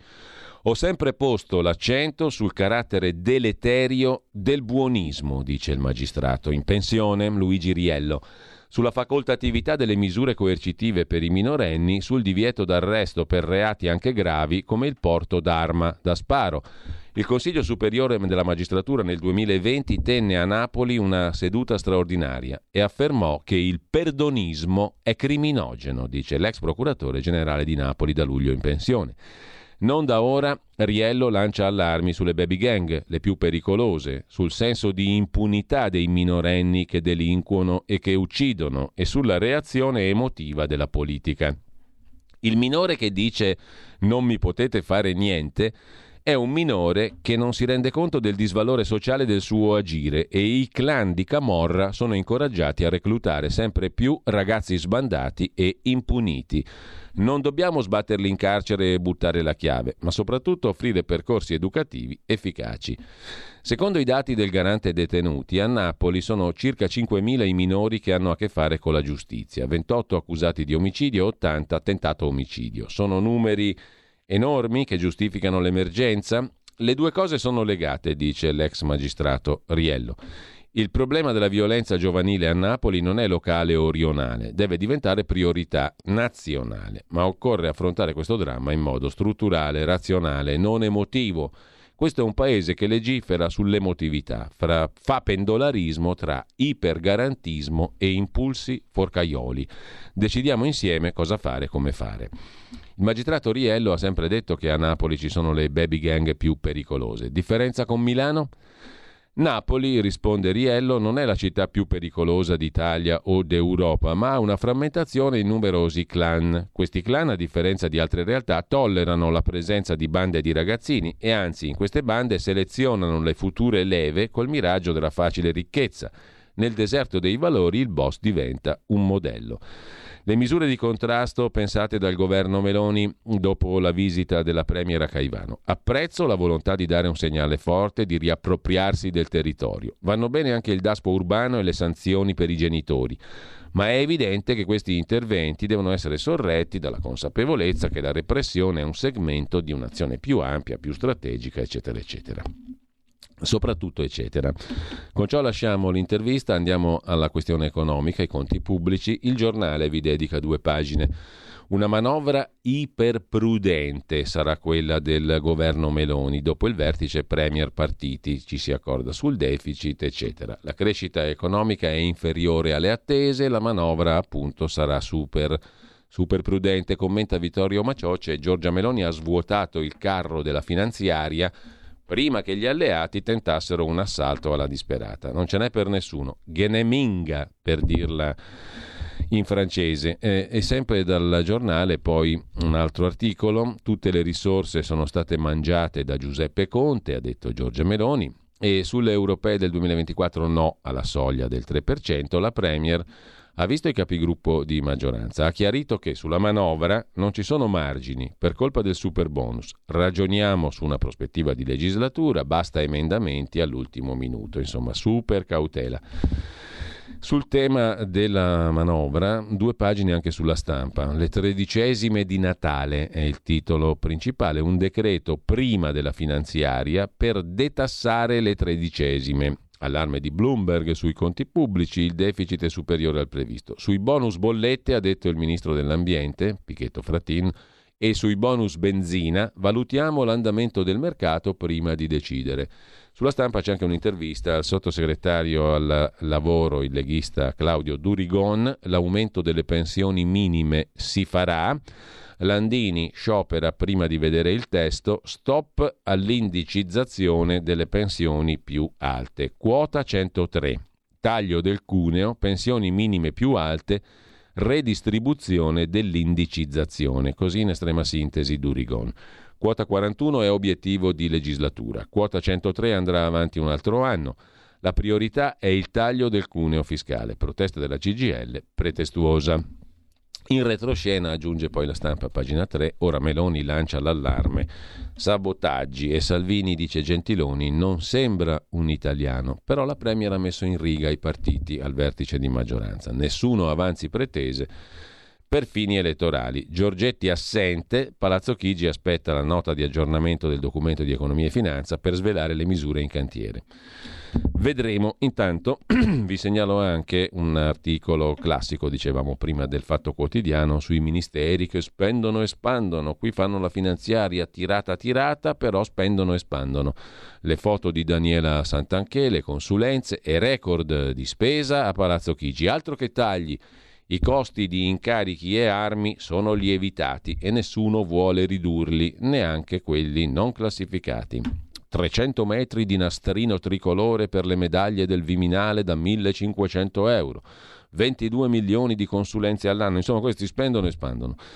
E andiamo a Mario Draghi. Patto di stabilità, interviene Mario Draghi. Nell'Unione Europea servono nuove regole, scrive l'ex premier sull'Economist. L'unione fiscale richiede maggior condivisione di sovranità, sintetizza il Corriere della Sera. Andiamo a leggere direttamente cosa scrive Mario Draghi, prima inquadrato dal giornale così. Secondo il giornale, Draghi fa un assist a Giorgia Meloni contro il rigore europeo. Secondo il giornale, dunque, Draghi scrive un pezzo che giova a Giorgia Meloni. Che cosa scrive Draghi? Lo leggiamo su Repubblica integralmente e anche sulla Stampa di oggi. Domanda Draghi nel suo articolo sull'Economist: un'unione monetaria può sopravvivere senza un'unione fiscale? Questa è la domanda che ha accompagnato l'area euro fin dalla nascita, poiché fin dal suo concepimento ha impedito trasferimenti fiscali. L'unione monetaria è stata considerata da molti economisti destinata al fallimento. È sopravvissuta a una crisi esistenziale tra il 2010 e 2012 soltanto grazie a soluzioni di ripiego, cioè le soluzioni sue, quelle del presidente Draghi della BCE, no? E oggi, ancora oggi, non si avvicina a dare una risposta a quella domanda, cioè può vivere l'unione monetaria senza unione fiscale? Eppure, paradossalmente, le prospettive di un'unione fiscale nella zona euro stanno migliorando, perché la natura dell'integrazione fiscale necessaria sta cambiando. In genere, scrive Draghi, l'unione fiscale viene vista come trasferimento dalle regioni più prospere a quelle che stanno vivendo recessioni economiche. Ne sa qualcosa l'Italia nel suo complesso, no? Si è sempre detto Unione Fiscale Italiana. La moneta, la lira, stava in piedi per trasferimenti dal nord al sud. Allo stesso modo in Europa. Unione fiscale, trasferimento dalle regioni più ricche a quelle più povere. In Europa resta forte l'opposizione dell'opinione pubblica alla possibilità che i paesi più forti sostengano i più deboli. È come ragionare d'Italia, no? Le regioni più forti devono sostenere le più deboli. Questo tipo di politica di stabilizzazione federale è diventato però in ogni caso meno rilevante.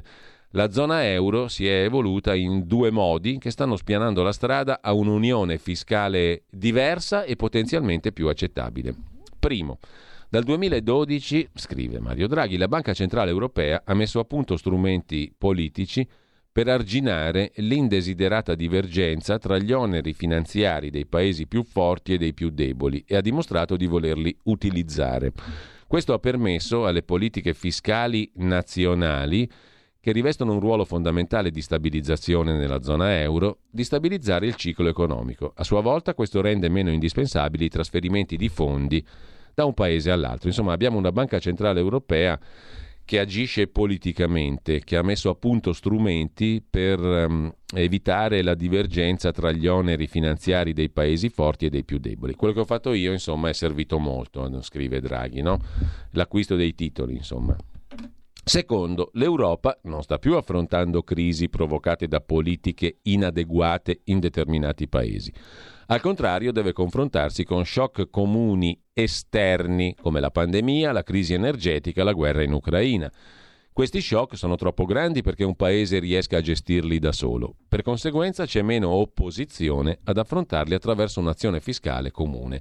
Insomma, quando il pericolo è esterno, si compattano all'interno i paesi europei. La risposta dell'Europa, per esempio, alla pandemia è stata la presa d'atto di questa realtà.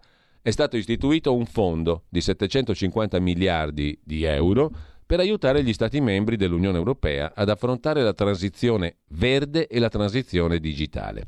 Un prerequisito politico fondamentale affinché una compagine fiscale dell'Unione Europea si sviluppi seguendo linee federali è che i paesi che ricevono questi fondi li usino in maniera efficace.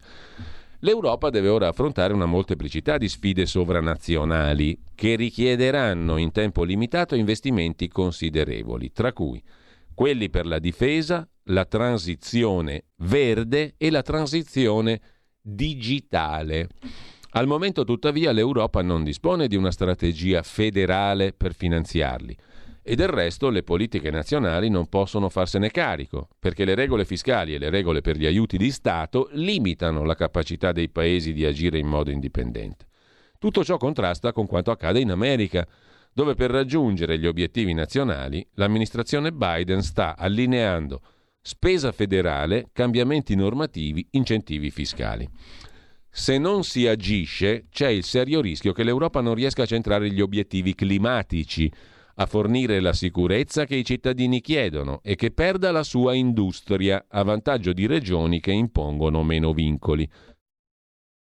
Per questo motivo, tornare passivamente alle vecchie regole fiscali sospese durante la pandemia sarebbe l'esito peggiore.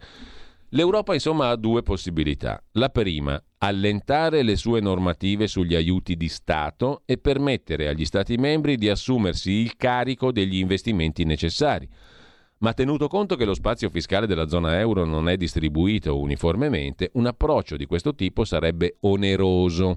Le sfide comuni, come il clima e la difesa, sono semplici. O tutti i paesi raggiungono l'obiettivo comune o non lo raggiunge nessuno. Se alcuni paesi possono usare il loro spazio fiscale, ma altri no, l'impatto che avranno tutte le spese è inferiore, perché nessuno sarà in grado di arrivare alla sicurezza climatica o militare. La seconda opzione qual è? Quella di ridefinire il quadro fiscale dell'Unione Europea e il processo decisionale per renderli adeguati alle nostre sfide condivise. La Commissione Europea ha presentato una proposta di nuove regole fiscali proprio quando, con l'ulteriore allargamento dell'Unione Europea previsto, è arrivato il momento giusto per prendere in considerazione questi cambiamenti. Le regole fiscali dovrebbero essere allo stesso tempo sia rigide per permettere che le finanze dei governi siano convincenti, sia flessibili per consentire di reagire a shock inattesi. Quelle attuali non sono né l'una né l'altra e questo porta a politiche troppo accomodanti nei periodi di crescita, troppo rigide in quelli di bassa congiuntura. La proposta della Commissione europea farebbe molto per rimediare a una simile prociclicità, anche se messa in atto completamente non risolverebbe del tutto il compromesso tra regole rigide e flessibilità. Soltanto trasferendo maggiori poteri di spesa al centro sono possibili regole più automatiche per gli Stati membri. A grandi linee, questo è quanto accade in America, dove accanto a un governo federale potenziato si applicano regole fiscali inflessibili ai vari stati, ai quali è vietato in maniera categorica fare deficit. Le regole del pareggio di bilancio sono accettabili proprio perché a livello federale ci si fa carico del grosso della spesa discrezionale. Qualora dovesse federalizzare parte delle spese di investimento indispensabili per perseguire gli obiettivi condivisi odierni, l'Europa potrebbe arrivare a un equilibrio simile. La spesa e l'indebitamento federali condurrebbero a un'efficienza maggiore e a uno spazio fiscale maggiore, perché i costi aggregati di indebitamento sarebbero inferiori. Le politiche fiscali nazionali potrebbero a quel punto essere più mirate, concentrarsi sulla riduzione del debito e sulla costituzione di riserve per i tempi peggiori. Regole fiscali più automatiche diventerebbero quindi praticabili. Riforme di questo tipo implicherebbero di mettere in comune più sovranità e di conseguenza richiederebbero nuove forme di rappresentanza e un processo decisionale centralizzato. Quando l'Unione Europea si allargherà a Balcani e Ucraina, queste due agende confluiranno in un tutt'uno, in modo naturale. Noi dobbiamo evitare, conclude Mario Draghi sull'Economist, di ripetere gli errori commessi in passato espandendo la nostra periferia senza rafforzare il centro. In caso contrario rischiamo di indebolire la capacità dell'Unione Europea invece di consolidarla. Una capacità decisionale centralizzata richiederà il consenso dei cittadini europei, come sotto forma di revisione dei trattati dell'Unione Europea, cosa che i policy maker europei si sono astenuti dal fare dai tempi dei falliti referendum in Francia e Paesi Bassi 2005. Oggi, mentre ci avviciniamo alle elezioni europee del 24, questa prospettiva appare irrealistica. Molti cittadini e molti governi sono contrari alla perdita di sovranità che una riforma del trattato comporterebbe. Anche le alternative però sono velleitarie. Conclusione. Le strategie che hanno garantito in passato la prosperità e la sicurezza dell'Europa Fare affidamento sull'America per la sicurezza, sulla Cina per le esportazioni, sulla Russia per l'energia sono diventate insufficienti, incerte o inaccettabili. In questo nuovo mondo la paralisi è chiaramente intollerabile per i cittadini. La drastica opzione di uscire dall'Unione Europea ha dato risultati contrastanti. La creazione di un'unione più forte si rivelerà l'unico modo per garantire la sicurezza e la prosperità tanto desiderate dai cittadini europei, scrive Mario Draghi. Riassumendo il tutto, meglio che nasca il super Stato europeo. Mettiamola così, con una formula molto sintetica. Viva il super Stato europeo. Questa sarebbe un assist per Giorgia Meloni, secondo il giornale. Ne parleremo poi con il nostro amico Antonio Maria Rinaldi. Non abbiamo stamattina il settimanale Tempi in diretta, per cui possiamo poi leggere molto doviziosamente anche l'altra bella chiacchierata, quella di Luca Ricolfi con Italia Oggi, con Alessandra Ricciardi, sulla figura del generale Vannacci e ciò che ci ha ruotato intorno quest'estate. Tra poco. La tua radio è ascoltabile anche con la televisione in digitale. Sul telecomando della televisione digitale o del tuo ricevitore digitale puoi scegliere se vedere la TV o ascoltare la radio. Risintonizza i canali radio e troverai anche Radio Libertà, canale 252.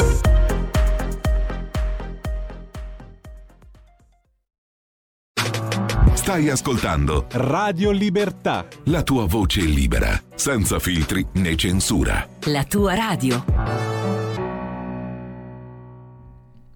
Pagina 7 di Italia Oggi, la bella conversazione di Alessandra Ricciardi con il professor Luca Ricolfi, che è autore di un libro nuovo di pacca, La rivoluzione del merito, appena uscito da Rizzoli, da leggere. Come tutte le cose di Ricolfi, a mio giudizio. Comunque, una silenziosa minoranza di massa, bella questa definizione, una silenziosa minoranza di massa la pensa come il generale Vannacci, dice Luca Ricolfi, sociologo, ordinario di analisi dei dati all'Università di Torino, presidente della Fondazione IUM. Fatevi un giro pure sul sito fondazioneium.it. Una minoranza che ha nostalgia per un mondo più ordinario, non semplicemente più ordinato, un mondo più aderente al senso comune, più tradizionalista, meno ostaggio delle minoranze organizzate, dice Ricolfi. Il mondo al contrario, il libro del generale Vannacci, è diventato un caso editoriale. Più di 100.000 copie già vendute, oltre che un caso politico. Non c'è stata solo la destra che si è divisa nella difesa del generale, ma anche la sinistra, che stavolta non è stata monolitica nel metterlo all'indice. Questo perché, spiega Ricolfi, c'è una parte della sinistra che, difendendo la libertà di Vannacci, esprime una visione intransigente della libertà di espressione. Un'altra parte riconosce nelle posizioni di Vannacci quelle proprie di un ceto popolare che non vede come priorità la tutela dei diritti civili, ma quella dei diritti sociali, e che vive sulla propria pelle il lavoro povero e le conseguenze dell'immigrazione incontrollata su salari, accesso ai servizi sociali e sicurezza. Dopo aver letto per intero Il mondo al contrario, Ricolfi nel merito aggiunge: nel libro di Vannacci si trovano frasi ironiche sui gay e sulle femministe, ma nulla che possa essere interpretato come razzismo, sessismo o giustificazione di pratiche discriminatorie. La realtà, purtroppo, è che sul mondo al contrario i media considerati più autorevoli hanno dato una drammatica prova di mancanza di professionalità. La sistematica deformazione del pensiero di un autore e soprattutto il silenzio totale sulle sue proposte. Professore, domanda Alessandra Ricciardi, il generale Vannacci ha trovato un editore per il suo libro dopo aver stravenduto online. È nata una stella? Le stelle, risponde Ricolfi, brillano in cielo da milioni di anni. Quella di Vannacci non si sa quanto durerà, però fin da quando è uscito non ho condiviso la supponente profezia dei commentatori politici che dal 1° settembre non se ne sarebbe parlato più. Mi aspettavo una tenuta anche per ragioni tecniche. Il file in PDF del libro sta girando vorticosamente su internet e le copie vendute da Amazon sono solo una frazione circolante. Infatti molti altri hanno ricevuto il libro circolando appunto su WhatsApp e via dicendo, quindi bisogna perlomeno triplicare forse le 100.000 copie vendute da Vannacci. Sono almeno 400.000 quelle circolate. In ogni caso, io l'ho letto dalla prima all'ultima riga, dice Ricolfi, ed ero troppo incuriosito. Non ha trovato che alcune tesi su gay e donne siano scorrette o discriminatorie? Attenzione, risponde Ricolfi, quasi tutto quel che una persona normale pensa e dice è considerato politicamente scorretto dalle guardie rosse del pensiero. Nel mondo inquinato dai social è impossibile esprimere un'idea senza che qualcuno si senta offeso, poco rispettato, discriminato, deriso, eccetera. Ma non voglio sfuggire alla domanda. È vero, nel libro di Vannacci si trovano frasi ironiche su gay e femministe, definite ad esempio moderne e fattucchiere, ma nulla che possa essere interpretato come razzismo, sessismo o giustificazione di pratiche discriminatorie. Quel che mi colpisce è un'altra cosa, il quasi completo disinteresse dei media, degli studiosi, degli intellettuali per il contenuto delle proposte del generale, alcune delle quali sono più che ragionevoli o comunque difendibili.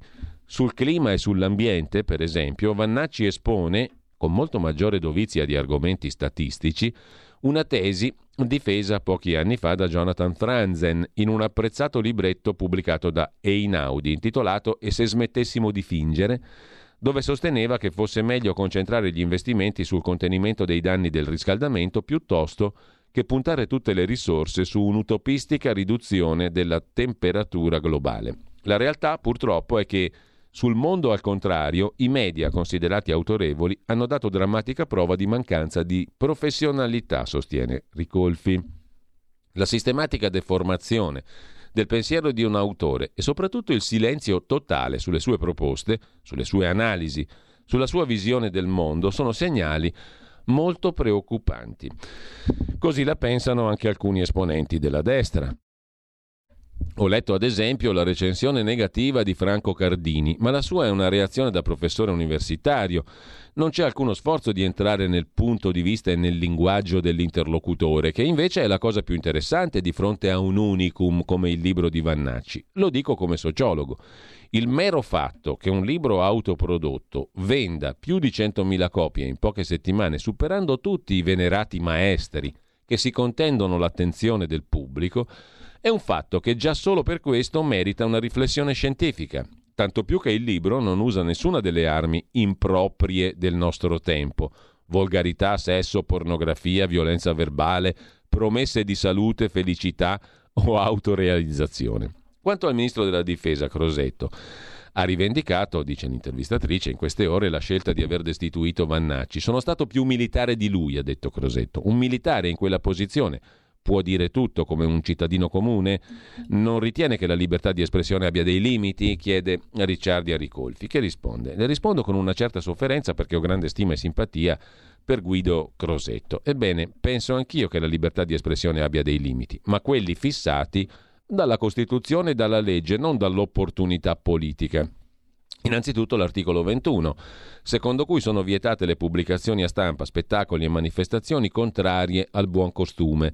In secondo luogo, il codice penale e civile, che stabilisce in modo preciso i casi nei quali un'opinione diventa illecita: calunnia, diffamazione, ingiuria, minaccia, vilipendio, apologia di reato, incitamento alla discriminazione.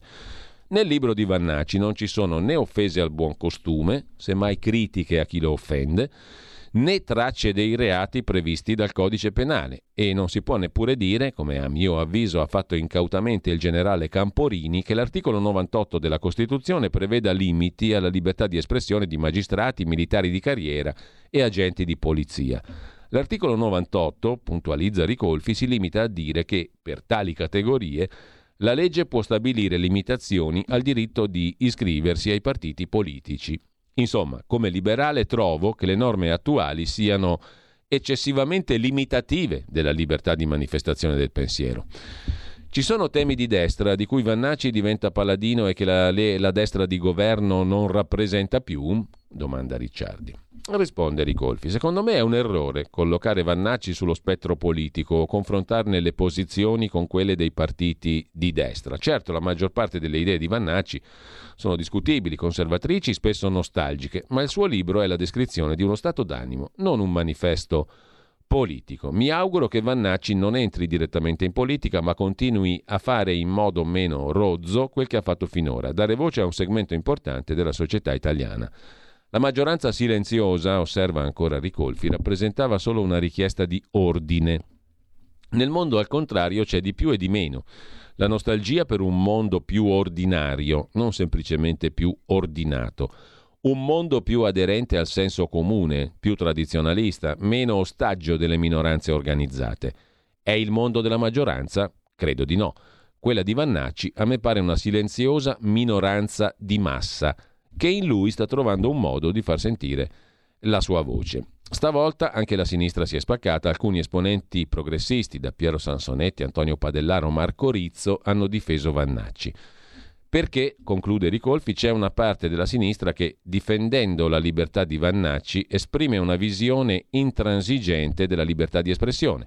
Un'altra parte riconosce nelle posizioni di Vannacci quelle proprie di un ceto popolare che non vede come priorità la tutela dei diritti civili, ma quella dei diritti sociali, e che vive sulla propria pelle il lavoro povero, le conseguenze dell'immigrazione incontrollata sui salari, l'accesso ai servizi sociali e la sicurezza, conclude Luca Ricolfi in questa intervista sulla Quotidiano Italia Oggi. Mentre adesso Salvini frena, la Lega prende tempo su Vannacci candidato, scrive Il Giornale. Il segretario del Carroccio ha detto: mai proposta la candidatura a Vannacci, ma il vice segretario Crippa aggiunge: non è stata esclusa l'ipotesi di candidare Vannacci nella Lega. E sempre a proposito di articoli di oggi, vi segnalo, ne abbiamo tempo stamattina un po' di più, anche l'altra questione. Si è parlato di Ustica, ieri è iniziato una serie di articoli firmati da Domenico Cacopardo, è iniziata una serie di articoli su Italia Oggi, oggi c'è il secondo articolo sul 19 di Ustica. I francesi non collaborarono, adducendo motivi insostenibili, rifiutarono di fornire all'Italia i documenti richiesti, negati i dati radar della base aerea di Solenzara in Corsica. Questo diario di bordo, tutti i diari di bordo sono scritti a mano da sottufficiali in turnazione, risultava paradossalmente redatto per un lungo periodo di tempo, a memoria 36 ore, da una sola mano con una sola calligrafia. Il Ministero della Difesa francese rilasciò il diario di bordo della portaerei Clemenceau, partecipante all'esercitazione della NATO, circostanza che smentiva l'asserita assenza di navi militari francesi in navigazione nel Mediterraneo. Una circostanza questa che indusse il magistrato Rosario Priore a ritenere che si trattasse di un falso, essendo impossibile per chiunque operare per tanto tempo al di fuori delle prassi marinare. Una sola mano per un diario di un giorno e mezzo. Oggi, scrive Cacopardo, mi occuperò di quanto era emerso nelle indagini di Rosario Priore a proposito della presenza e del ruolo della Francia nella sciagurata serata del 27 giugno del 1980. A pagina 4 trovate i dubbi sulla Francia nell'articolo di Cacopardo. Su Avvenire invece, pagina 6, Nello Scavo si occupa sempre della strage di Ustica, ma di altri dubbi, le piste non battute che conducono alla Libia e alla Gran Bretagna. L'appello alla verità fa riemergere la figura del braccio destro di Gheddafi, Jalloud, che è ancora sotto la protezione di Roma. Mentre le attenzioni mediatiche sono rivolte sui misteri francesi, passa in sordina un altro dato. Furono i servizi britannici a prendere in carico l'archivio degli 007 di Gheddafi. Devono cercare Jalloud. Non parlerà, ma non si sa mai. Così una vecchia volpe dell'intelligence che ha buona memoria, diverse ruggini coi francesi per alcune trappole all'epoca della rivolta contro Gheddafi, e soprattutto indica il nome di un'altra capitale a cui andare a bussare per Ustica: Londra. L'appello alla verità di Giuliano Amato sta agitando le acque. Il governo italiano sembra intenzionato a far pressioni sulla Francia. I caccia francesi avrebbero ingaggiato una guerra aerea che ha portato all'abbattimento del volo di linea Bologna-Palermo. Alcune risposte potrebbero però trovarsi nei forzieri del servizio segreto britannico. Come siano arrivate fino a lì non è un rebus. Alla caduta di Gheddafi gli 007 di mezzo mondo facevano a gara per assicurarsi un posto al sole quando le acque si sarebbero calmate e la Libia sarebbe tornata ad essere l'irrequieta isola infelice che galleggia sul petrolio. Il braccio destro di Gheddafi, Jalloud, riuscì a fuggire con l'assistenza di Roma, anche se da molti anni non si sa che fine abbia fatto. Hannibal Gheddafi, figlio del Rais, ha pubblicato una foto sibillina dell'ex amico di famiglia, diventato poi avversario di Gheddafi, ai piedi della Tour Eiffel. Il tweet è del 19, quando Hannibal Gheddafi era già agli arresti in Libano. A Beirut, dove ha intrapreso uno sciopero della fame nelle settimane scorse, è indagato per la sparizione di Moussa Sadr, storico capo carismatico degli sciiti libanesi, scomparso durante un viaggio a Tripoli nel 78. Chiedete a Jalloud, ha scritto il rampollo dei Gheddafi. Quello di Abdessalam Jalloud è un nome chiave, ma dimenticato nei misteri italiani. Maggiore dell'esercito libico, Jalloud era stato il braccio destro di Gheddafi fino a diventare capo del governo e dei servizi segreti. Si devono a lui le eliminazioni mirate di oppositori del regime libico che avevano trovato riparo in Italia.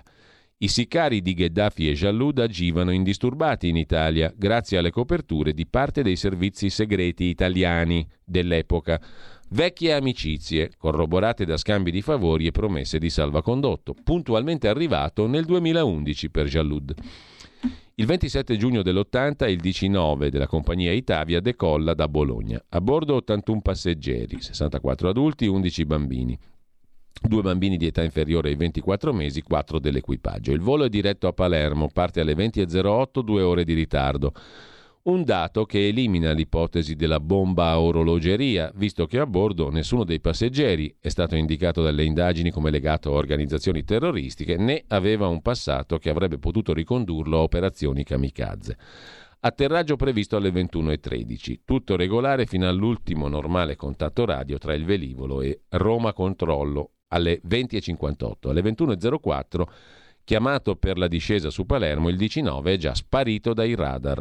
Nel corso di alcune interviste Jalloud spiegò che nella notte di Ustica i MiG erano 2. Uno venne trovato a pezzi sulla Sila, l'altro non è mai stato rintracciato. Tra le varie teorie vi è quella che a bordo di uno dei 2 aerei sovietici nella disponibilità di Tripoli vi fosse non Gheddafi, ma proprio Jalloud, diretto da qualche parte verso il blocco dell'ex Unione Sovietica. Anni dopo la strage di Ustica, quando Gheddafi accettò di risarcire le famiglie delle vittime di Lockerbie, Gheddafi disse ai suoi fedelissimi che avrebbe pagato i danni per quell'attentato a danno dell'aereo americano Pan Am, ma sia chiaro, noi con Ustica non c'entriamo nulla. Era il 21 dicembre 88 quando una bomba esplose sul Boeing 747 da Londra a New York. L'aereo precipitò nella piccola città scozzese di Lockerbie, morte 270 persone. L'unica persona ad essere stata finora condannata, Abdelassett al-Megraghi, processato nel 2001 in un tribunale scozzese. Venne incarcerato a vita, rilasciato nel 2009 dopo una diagnosi di cancro. Morì nel 2012. Negli Stati Uniti è invece agli arresti, dal dicembre, Abu Aghila Massoud, libico, accusato di aver fabbricato la bomba sul volo Pan Am 103. Contattato una prima volta dalla magistratura, l'ex maggiore Jalloud non disse una parola. Una cosa è stata accertata. Mentre lui scappava da Tripoli per mettersi in salvo dall'ira di Gheddafi, l'archivio del servizio segreto gheddafiano venne preso in carico dagli 007 britannici, mentre Jalloud è ancora sotto protezione dei servizi segreti italiani. Alcune piste non battute dunque conducono a Tripoli e a Londra. E il braccio destro di Gheddafi, Jalloud, è ancora sotto la protezione dei servizi segreti italici, così nello scavo su Avvenire. Vi segnalo ancora, per quanto concerne gli articoli di oggi, un altro pezzo di Domenico Cacopardo. Domani è l'8 settembre, la dirigenza fuggì senza dignità. Sono passati 80 anni dall'armistizio di Cassibile, 8 settembre del 43. La sconfitta dell'Italia, soldati senza ordini abbandonati a loro stessi. 10 settembre, poco dopo la mezzanotte, inizia lo sbarco di Salerno. Il re raggiunge col seguito Brindisi. L'11 settembre viene diramata da Ambrosio e Roatta la dichiarazione di guerra alla Germania. Il 9 settembre il re, Badoglio, Ambrosio e i comandi abbandonano Roma, gli alleati sbarcano a Taranto, aerei tedeschi affondano al largo dell'Asinara la corazzata Roma, gioiello della tecnologia navale italiana. Unica presenza operativa la Chiesa Cattolica, che con la sua rete di conventi e parrocchie riesce a salvare centinaia di antifascisti e di ebrei. Una dirigenza che fuggì senza dignità l'8 settembre del 43, che è oggetto dell'attenzione anche di Libero, la verità nascosta sull'armistizio di Cassibile e la guerra sul confine orientale. 80 anni fa l'Italia si arrese agli alleati. Lo storico Roberto Spazzali, in un libro, Il disonore delle armi, attraverso fonti inedite racconta il dramma che si consumò nella Venezia Giulia e che poi porterà alle foibe. Questo in pagina di Cultura 26 e 27 di oggi su Libero. Tra le notizie interessanti, il reddito di cittadinanza che è aumentato non in Italia ma in Germania, ce lo racconta Roberto Giardina. In Germania il reddito di cittadinanza si chiama Hartz 4, è diventato Bürgergeld, traducendo il nostro reddito di cittadinanza. È stato portato da 502 a 563 euro con un incremento del 12%. Non controllo mai i miei conti personali, ma dovrei, scrive Roberto Giardina. Qualche giorno fa, al ritorno dal supermercato, mia moglie si è sorpresa per quel che avevo speso oltre 50 euro senza comprare nulla di costoso. Solo l'essenziale e siamo in due. Se esageriamo nella quantità, i generi alimentari vanno a male. Abbiamo controllato, la somma era corretta, il prezzo di ogni genere, anche i centesimi. Tra i miei acquisti più costosi il pane, un capriccio da ricco, evitare il tipo scadente che diventa gommoso dopo 2 ore. Come fa a giungere a fine mese una famiglia con bambini un reddito normale? Noi siamo dei privilegiati. L'inflazione sarebbe scesa in agosto al 6%, dimezzata rispetto a pochi mesi fa. Dipende da come viene calcolata. Nel cestino della spesa troviamo un laptop, un cellulare, ma per una famiglia a reddito medio-basso conta di più il pane. L'inflazione occulta rimane molto più alta. Era urgente dunque in Germania aumentare il Bürgergeld, letteralmente reddito di cittadinanza, il vecchio Hartz 4 che ha cambiato nome, imitando l'italiano. Il governo lo ha portato da 502 a 563 euro, più 12%.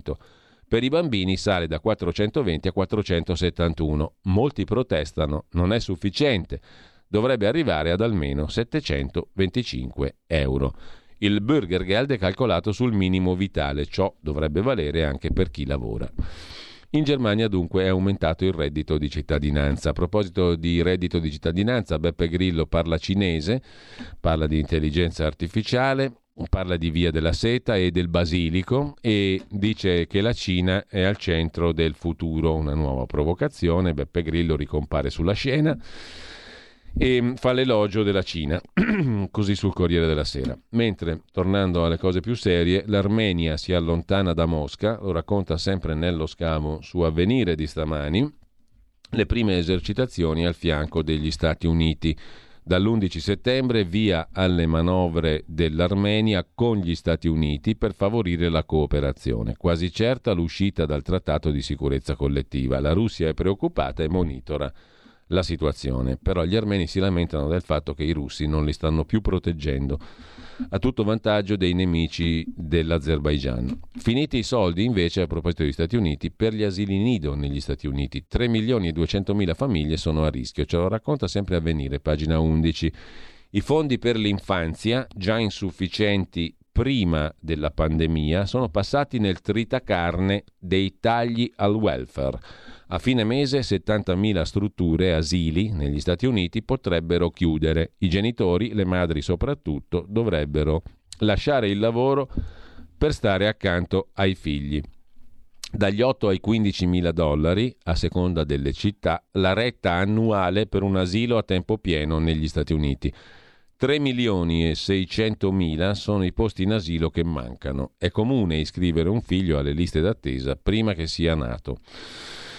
E da Avvenire, ritorniamo al giornale, Birmingham è stata citata in questi giorni per via dell'imam che vuole lapidare le adultere, ma è una città che è andata in bancarotta per colpa della parità salariale dopo la causa vinta da alcune lavoratrici donne. Troppo alto il conto da pagare alle ex dipendenti. Per la crisi economica rischiano il crack decine di altri comuni con i conti in rosso in Gran Bretagna.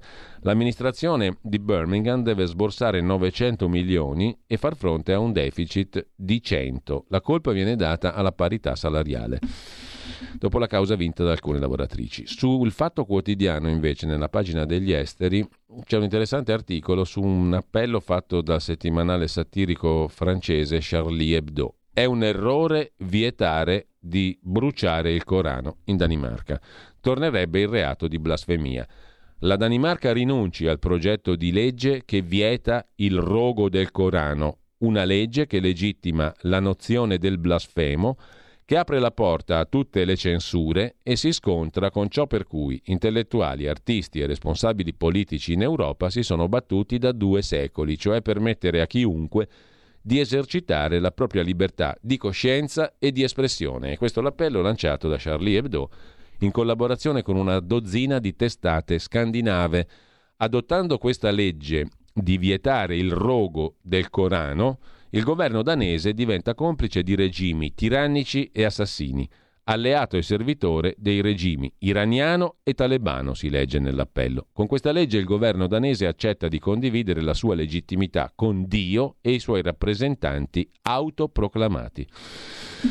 Vi segnalo poi, sempre in tema di articoli interessanti, una bellissima chiacchierata di Stefano Lorenzetto con lo scrittore Mario Corti, 77enne, già responsabile del servizio russo di Radio Free Europe, Radio Liberty. Da Liberty trasmetteva in Unione Sovietica. Fece arrivare in Occidente i samizdat di Sakharov e Solzhenitsyn. Incontrai Putin a mia insaputa. Io, i russi dissidenti e la radio che fu finanziata dalla CIA. A pagina 27 del Corriere della Sera. E con questo veramente chiudiamo la nostra rassegna stampa. Sono le 9.26, un po' di musica, una pausa e poi la conversazione con Antonio Maria Rinaldi tra pochissimi minuti. Prima però ci ascoltiamo l'audio-video editoriale del direttore di Italia Oggi, Pierluigi Magnaschi.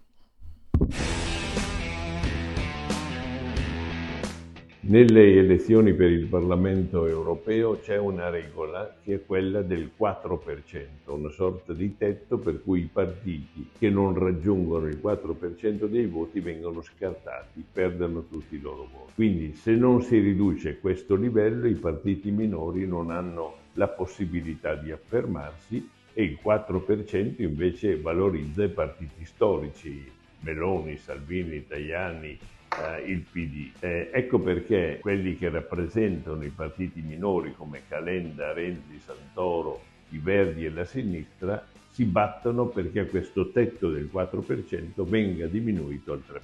Inizialmente tutti i partiti di centrodestra erano favorevoli a questa richiesta perché questa richiesta danneggia solo il PD, nel senso che i partiti che si presenterebbero e che si possono affermare essenzialmente sono tutti di centrosinistra. Però a un certo momento, cioè esattamente ieri l'altro, Renzi ha presentato il suo nuovo partito di centro, che anche come nome si candida a catturare voti alla vecchia Forza Italia, anzi la Forza Italia attuale. Ma questa operazione, danneggiando Forza Italia, trova contraria alla diminuzione del livello del 4% proprio Tajani. Un'altra volta Renzi, che pure è capace di fare i conti, con la sua precipitazione si è tagliato l'erba sotto i piedi e con la barra del 4% che a questo punto non sarà più modificata rischia di non farcela.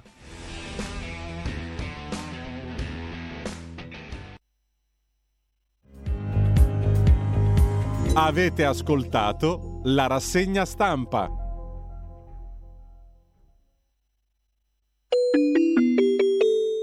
Qui Parlamento. Onorevoli colleghi, a nome del gruppo della Lega esprimiamo il nostro cordoglio e la nostra vicinanza ai familiari delle vittime di questa immane tragedia.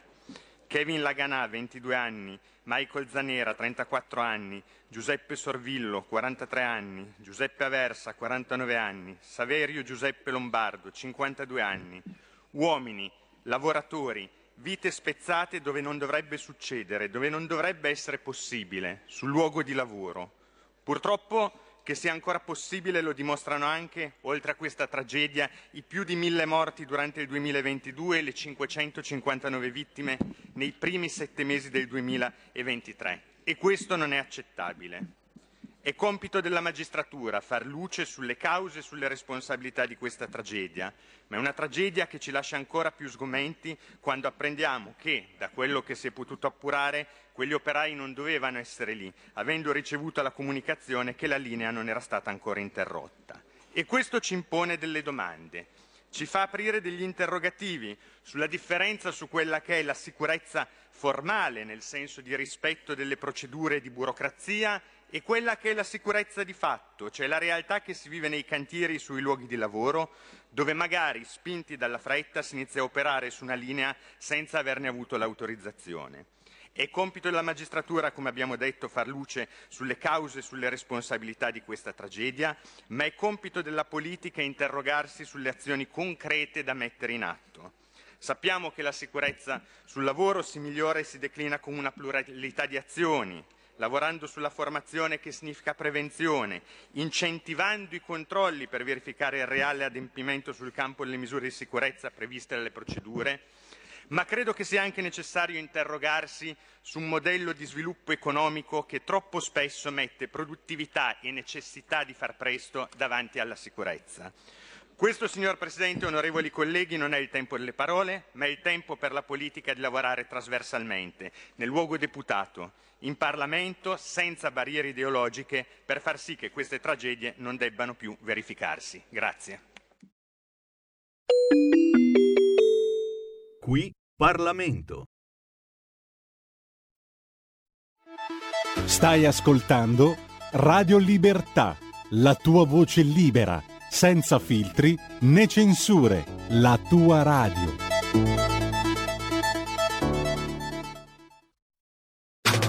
Stai ascoltando Radio Libertà, la tua voce libera, senza filtri né censura, la tua radio.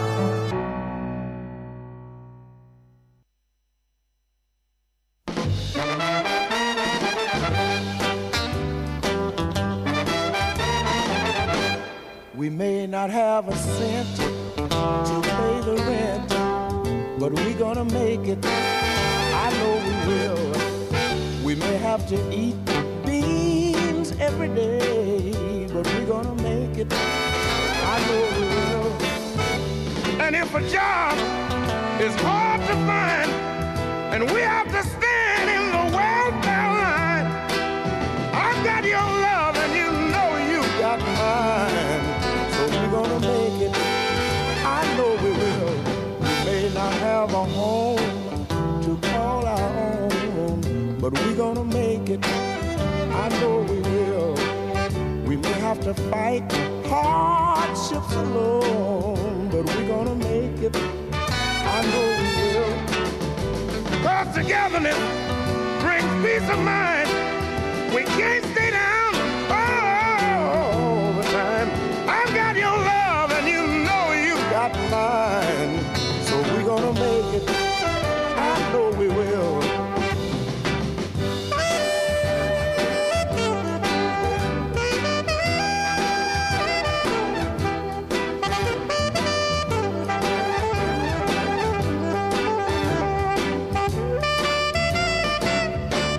Our car may be old, our two-room's cold, but we're gonna make it, I know we will. We may not can spare a road to crumb, but we're gonna make it, I know we will. And if I have to carry around a sign saying, help the deaf, the dumb, and the blind, I've got your love and you know you've got mine. So we're gonna make it. Yeah. un nuovo modo per sostenere la tua radio. Visita Radiolibertà.net. Ti basta un click e potrai versare il tuo contributo volontario direttamente online. Potrai donare con ogni tipo di carta di credito, anche prepagata. Ti aspettiamo online su Radiolibertà.net. Sostieni la tua radio con il tuo contributo volontario. Radio Libertà. La tua radio. Diamo voce alla nostra gente.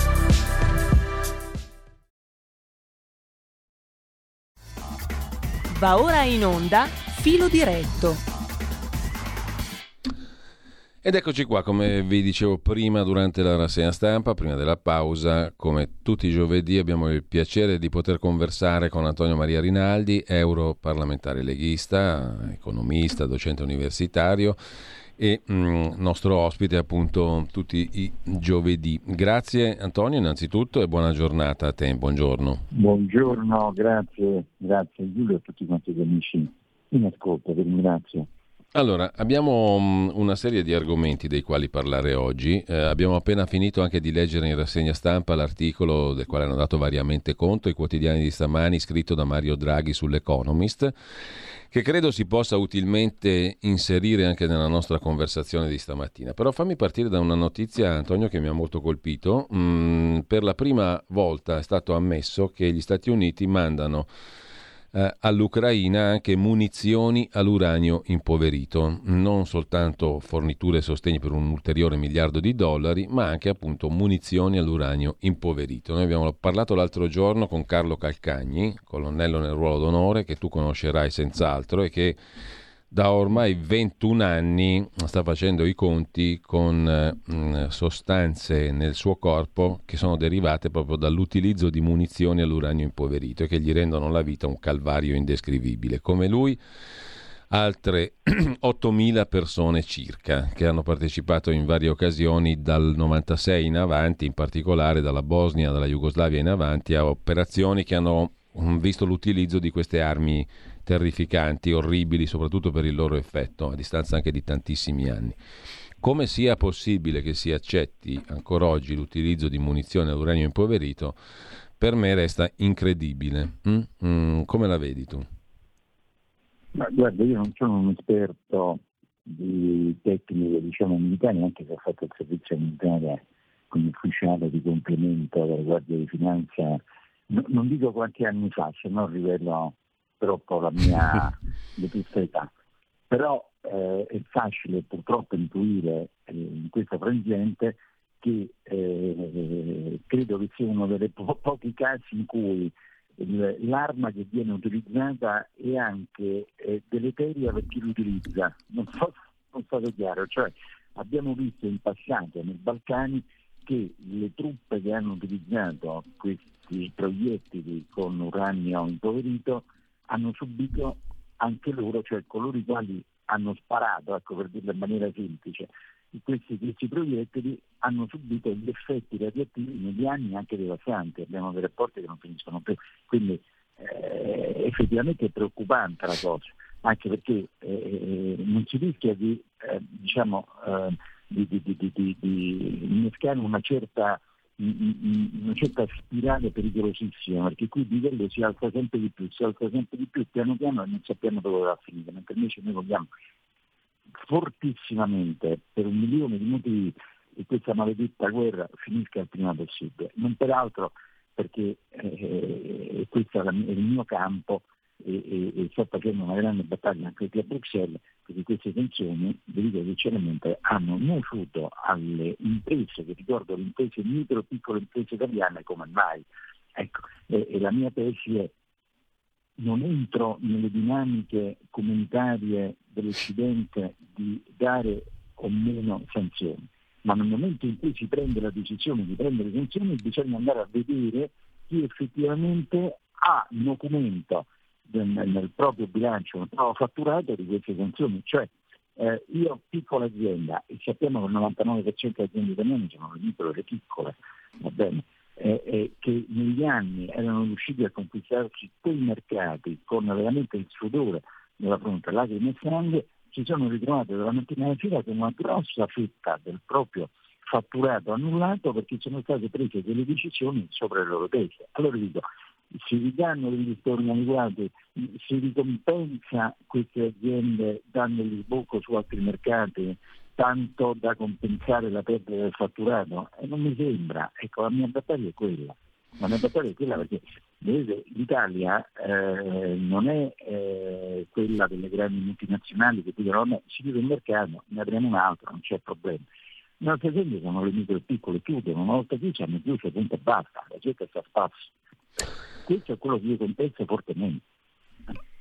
Punto molto chiaro, poi magari ci ritorniamo sopra col conforto di chi ci ascolta sentendo telefonate e osservazioni. Ricordo il numero per mandare già i messaggi via WhatsApp, anche audio, al 346 64 27 756. Poi apriremo anche le linee più tardi allo 02 92 94 7222. Allora, tra le varie questioni di cui parliamo oggi, Antonio, c'è anche una questione dalla quale ci eravamo ripromessi di partire, no? È uscito fuori che bisogna discutere se ritornare o meno alle vecchie regole del vecchio patto di stabilità, che tradotto in sintesi un po' volgare, un po' approssimativa, sono le regole che governano la finanza pubblica, la spesa pubblica, la finanza pubblica dei vari paesi dell'Unione Europea, no? In primis l'Italia, in primis perché ci riguarda noi ovviamente. Allora si torna al vecchio patto di stabilità, si fa qualcosa di nuovo, il dibattito è quello lì. E la Germania sarebbe il paese che è intenzionato a fare battaglia per il ritorno alle vecchie regole, quelle appunto dell'austero patto di stabilità. Però si è scoperto, e la Corte dei Conti tedesca lo ha certificato, che anche la Germania, integerrima, rigorista, eccetera eccetera, ha truccato i conti pubblici, e non di poco, no? Ma di una percentuale di miliardi, una cifra di miliardi molto consistente. Questo cosa vuol dire secondo te? E io mi permetto di aggiungere un'ulteriore considerazione dopo aver letto le considerazioni di Mario Draghi sull'Economist, riportate variamente dai quotidiani di oggi, integralmente da Repubblica e Stampa. Allora, non è che questa cosa che anche la Germania ha taroccato i suoi conti pubblici serve per dire no, non possiamo ritornare alle vecchie regole, dobbiamo escogitare qualcosa di nuovo, e il nuovo che avanza è quello che dice Draghi, cioè dal mio punto di vista la creazione di un vero e proprio superstato europeo. C'è anche chi, come il Giornale, forse l'avrei visto stamattina Antonio, interpreta in realtà la posizione di Draghi come un assist al governo Meloni. Io non so come la vedi tu, sono molto curioso di saperlo però. Ma guarda, infatti l'introduzione è perfetta e mi permetto di aggiungere nel dire, guardate, sicuramente è un argomento molto noioso, sono il primo a dirlo, però si sappia che purtroppo è un qualche cosa che deve veramente interessare tutti, perché condiziona come mai la nostra vita, cioè uno sente il nome, a parte stabilità, cambia canale. No, perché se poi non possono aumentare le pensioni, se poi non si possono fare determinate cose a livello di bilancio dello Stato. Antonio, scusami un attimo solo, ti interrompo solo per una questione di carattere prettamente tecnico, perché l'ho notato io in cuffia, in regia, e anche un ascoltatore ce l'ha segnalato. Magari ti richiamiamo, perché la qualità dell'audio in questo momento non è perfetta. E siccome la discussione è interessante, ci teniamo che lo sia. Certo. Quindi proviamo a richiamarti e ti chiamiamo subito, così magari ti sentiamo meglio, che è importante questo discorso che stiamo facendo. Intanto uno sguardo rapidissimo alla prima pagina dell'agenzia ANSA in questo momento, che si apre con un'operazione antimafia in tutta Italia, 84 misure cautelari. I carabinieri del comando di Vibo Valentia, del comando provinciale di Vibo Valentia, sono impegnati dalle prime ore di stamani, scrive l'ANSA, in un'operazione antimafia denominata Maestrale Cartago, con l'impiego di oltre 600 militari che stanno eseguendo su tutto il territorio nazionale una misura cautelare nei confronti di 84 soggetti, 29 in carcere, 52 ai domiciliari, 3 con obbligo di presentazione alla polizia giudiziaria. Operazione coordinata dalla direzione distrettuale antimafia di Catanzaro e guidata dal procuratore Nicola Gratteri, di cui si ventila una possibile nomina a procuratore capo di Napoli, tra le altre cose. Intanto dovremmo aver ristabilito il contatto telefonico con Antonio Maria Rinaldi. Eccoci qua, Antonio, ci riproviamo. Eccomi Giulio, senti meglio? Sì, senti un pochino meglio? Direi di sì. Grazie Antonio. Perfetto, grazie a te. No, stavo semplicemente dicendo che questo argomento, cioè del patto di stabilità, è sicuramente un argomento noioso, non è un argomento simpatico, però mi permetto di dire che invece deve interessare più che mai tutti quanti noi cittadini, perché essendo, come tu giustamente hai evidenziato, le regole del gioco, ecco, diciamo così, sono le regole del gioco che ci impone l'Unione Europea sul nostro bilancio pubblico e ci riguarda, perché poi noi non possiamo fare certe cose, non possiamo aumentare le pensioni, non possiamo mettere gli sgravi sulla benzina, ci dice qua devi tagliare ancora la sanità, insomma ci dice delle cose per le quali poi siamo coinvolti purtroppo quotidianamente, anzi ci dicono non potete abbassare le tasse, anzi le dovete alzare perché i vostri conti non sono in ordine. Quindi ha, a mio modestissimo avviso, un'importanza capitale, quindi è giusto che i cittadini, cercando chiaramente di spiegarlo nel modo più semplice, più fruibile a una platea sempre più ampia, tutti capiscano che cosa sta succedendo qui a Bruxelles. Questo è il nostro intento, quindi vediamo se ci riusciamo. Allora, praticamente, piccola storia, il patto di stabilità e crescita è conosciuto con il nome di Fiscal Compact, no? Il famoso Fiscal Compact è stato sospeso nel 2021 ed è stato anche ulteriormente prorogato fino al 1° gennaio del 2024, quindi fra qualche mese dovrebbe rientrare in vigore, per gli effetti della pandemia. Cioè, innanzitutto, già la prima dimostrazione che questo famoso patto di stabilità e crescita, se effettivamente era di stabilità e crescita, a maggior ragione con la pandemia doveva essere, mentre evidentemente era sbagliato, è sbagliato e l'hanno dovuto sospendere, è chiaro, è evidente. Dopodiché si è aperto un dibattito nel dire, ma visto e considerato che questa ultima versione del Fiscal Compact entrata in vigore nel 2012 non è stata di fatto mai rispettata, ecco, ma anche dalla Francia, attenzione, perché non ci mettiamo intorno a un tavolino e riscriviamo queste regole con delle regole invece più sostenibili, più realistiche. Tutti d'accordo su questo. Però tante volte quando ci si mette a tavolino tante volte si progettano le cose che sono anche peggio della precedente, tra l'altro. E allora a novembre dell'altro anno la Commissione, per bocca di Gentiloni, che ricordo è il commissario europeo per gli affari economici e monetari, se ne sono usciti con una proposta che si è poi concretizzata nelle sue sfaccettature ad aprile di quest'anno. Dopodiché il loro intento era quello di procedere a una revisione, quindi a un nuovo patto di stabilità, a un nuovo Fiscal Compact entro la fine dell'anno, in modo tale che il vecchio che dovrebbe altrimenti entrare in vigore il 1° gennaio venga sostituito dal nuovo. Allora, io sono membro della Commissione Econ e sono stato designato come relatore per il mio gruppo Identità e Democrazia in Commissione proprio su questo fascicolo. E io ho fatto delle considerazioni molto semplici. Ho detto, attenzione, l'attuale Commissione von der Leyen scade il prossimo anno. Sappiamo le critiche inutili, perché ne abbiamo dette tutte le salse. Ci sarà una nuova Commissione che speriamo rispetti l'esito delle elezioni europee del prossimo 9 di giugno, che ci auguriamo tutti quanti siano di segno politico diverso rispetto all'attuale. Allora, il prossimo Commissione penso che sia più idonea a riformulare il patto di stabilità e crescita, giusto? Anche perché si tratta di proiettare in avanti nei prossimi anni gli effetti di questo nuovo patto di stabilità, quindi è giusto che se ne occupi quello nuovo. Nel frattempo le strade quali sono? Sono o ritornare al vecchio patto di stabilità, va bene, e sappiamo che, come ho detto prima, non è stato applicato praticamente mai, proprio perché è irrealistico, è assurdo.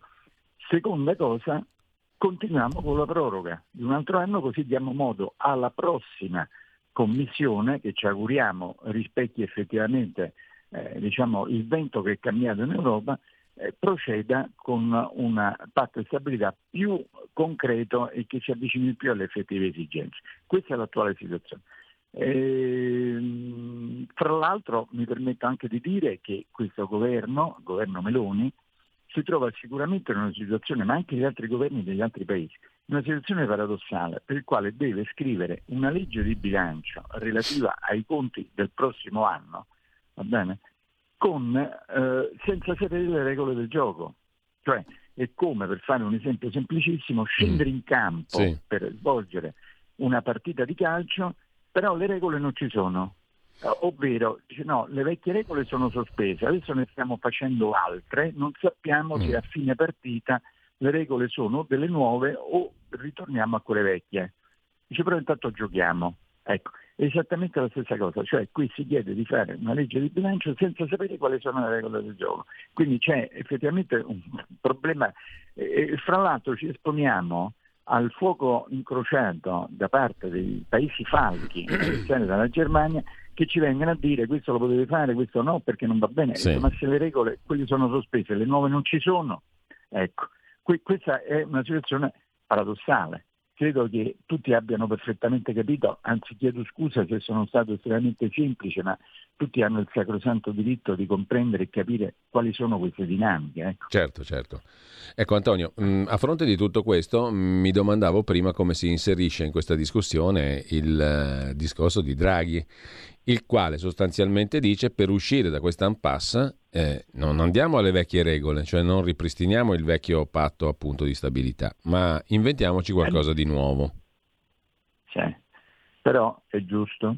Però attenzione, io che purtroppo mi sono letto tutta la proposta della Commissione per il nuovo patto di stabilità, non sono perfettamente convinto che queste nuove regole siano buone per noi, ecco, tanto per dirlo. Allora la mia perché Draghi dice sostanzialmente grossolanamente Draghi dice allora abbiamo capito che abbiamo di fronte delle sfide esterne, shock comuni esterni, la pandemia, la crisi energetica, la guerra in Ucraina sono troppo grandi perché un paese riesca a gestirli da solo e quindi bisogna avere un'azione fiscale comune, cioè praticamente creare un'unione fiscale comune. Cioè, in sostanza, creare un vero e proprio meccanismo statuale come quello degli Stati Uniti d'America, Stati Uniti d'Europa. Detta grossolanamente, perché poi credo che tutto vada articolato in maniera molto precisa, però il nucleo del ragionamento è questo qui. Facciamo uno Stato vero. Cioè, allora, Draghi sa perfettamente che i primi a non volerlo sono proprio i tedeschi e i francesi. Quindi mettiamo da parte questa cosa. D'altronde, scusatemi, dalla firma di Maastricht 7 febbraio del 92, quindi ne è passata di acqua sotto i ponti, dove si è sancito il mercato unico, perché eravamo prima con la Comunità Economica Europea, Trattato di Roma del 57, si è passata al mercato unico, cioè Unione Europea significa mercato unico. Ebbene, da allora, dal 7 febbraio del 92, non siamo riusciti ancora a uniformare le aliquote IVA, che credo che sia proprio il primo mattoncino per un mercato unico. Io se vado a Milano pago esattamente la stessa IVA sullo stesso bene merceologico che pago a Palermo o pago a Bari o a Venezia o a Torino o a Roma, d'accordo? In Europa no. Io adesso mi trovo in Belgio, pago delle aliquote IVA anche su beni merceologici identici, diversi da paese a paese, e lo sappiamo. E stiamo parlando di unione fiscale, quando è una cosa che avrebbe dovuto decidere nel giro di un mese, ma 31 anni fa, cioè la strada è ancora molto in salita su questo.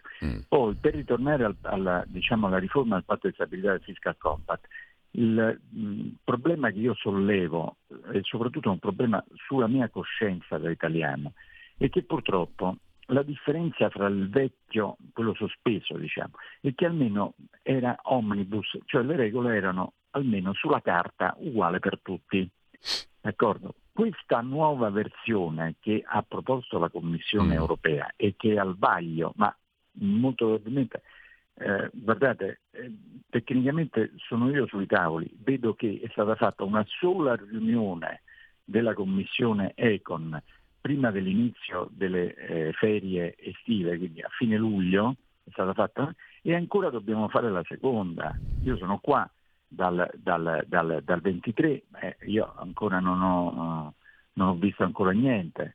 Ecco, quindi presumo che entro dicembre molto difficilmente si giunga a un testo condiviso da tutti, attenzione, votato dal Parlamento.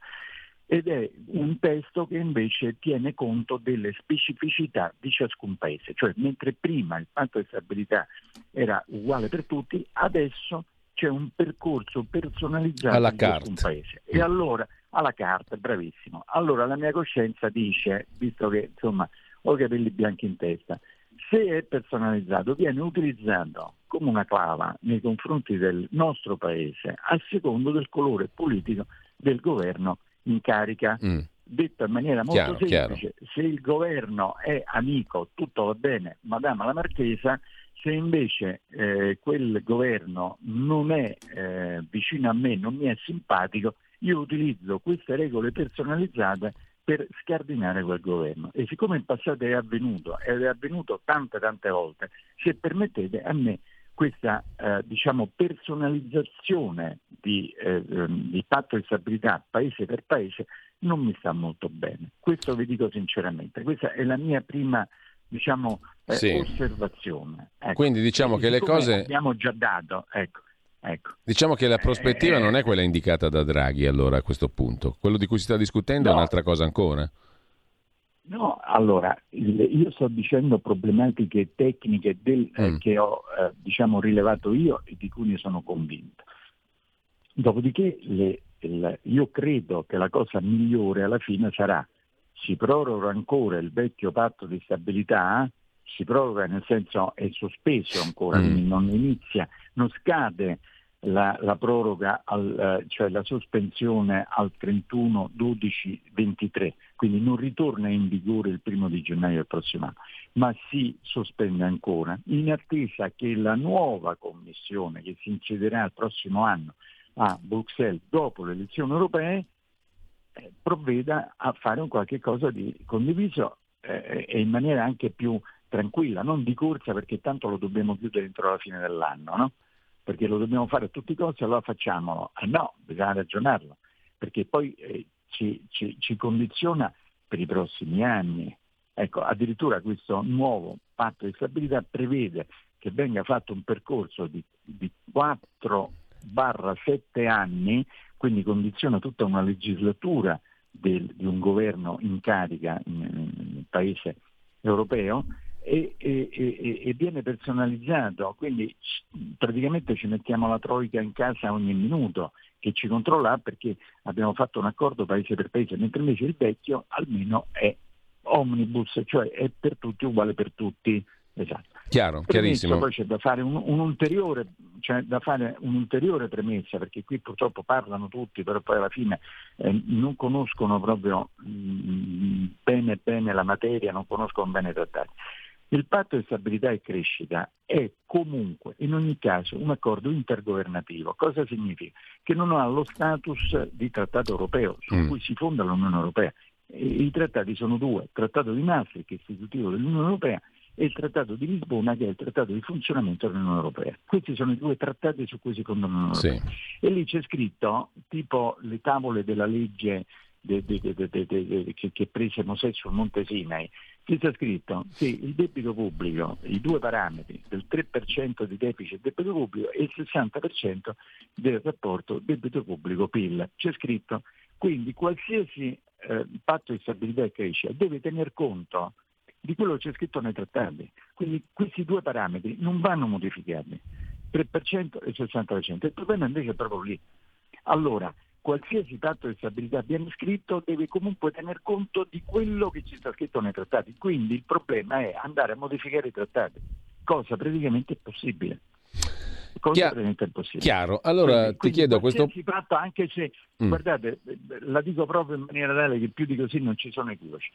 Se dessero a me, che sono l'ultima ruota del carro, la possibilità di riscrivere io, va bene, un patto di stabilità nuovo, non riuscirei a fare più di tanto, perché dovrei sempre tener conto di quello che c'è scritto nei trattati. Quindi l'unica maniera è dire, cari signori, il 3% di deficit e il rapporto debito pubblico PIL del 60%, bisogna cambiarlo, punto. Dopodiché si può riscrivere un patto di stabilità realistico, altrimenti ci arrempiamo sugli specchi. Più chiaro di così. Questo è chiarissimo, per cui ti chiedo, prima della pausa delle 10, della piccola pausa, e adesso apriamo anche le linee, vediamo un po' chi vuole intervenire. 02. No, ma poi dobbiamo dire dei nostri amici tedeschi, caro Giulio. Poi torniamo lì, perché io volevo chiederti proprio quello. Volevo chiederti una lettura politica di quella cosetta lì, no? Per cui si scopre che i tedeschi hanno truccato i conti pubblici. Questo cosa significa concretamente parlando? Così come ti volevo... Giulio, significa... Prego. Significa che a noi ci puntano sempre il fucile alla testa, alla nuca, per imbrottare l'austerity, il rigore di bilancio, e queste poste non le potete mettere in bilancio perché altrimenti sforate il debito pubblico, il deficit, qua stanno lì a vedere il 0, e poi scopriamo, ma non è che lo dicono loro, la Corte dei Conti loro, quindi non è che è un'illazione giornalistica o di qualcuno che la mattina si è svegliato, lo dice la Corte dei Conti tedesca, dice che hanno truccato i conti, cioè praticamente in poche parole questi non hanno messo in bilancio certe poste molto sostanziose che dovevano invece essere messe in bilancio e che noi rispettiamo nel mettere in bilancio, quindi vuol dire che pure loro hanno fatto, non gli italiani, hanno fatto molto peggio gli italiani, con l'aggravante che avevano il dito puntato contro di noi per dire che loro erano bravi, mentre invece facevano peggio di noi. Ecco, allora io dico, ma ci stiamo prendendo in giro? Anche perché, ripeto, la mia incavolatura è che, vi ricordate, perché l'abbiamo detto nei mesi passati, che la Germania aveva messo in piedi un aiuto di più di 211 miliardi per aiutare le aziende e le famiglie per cercare energia, ve lo ricordate? Io ho fatto interrogazioni, eccetera.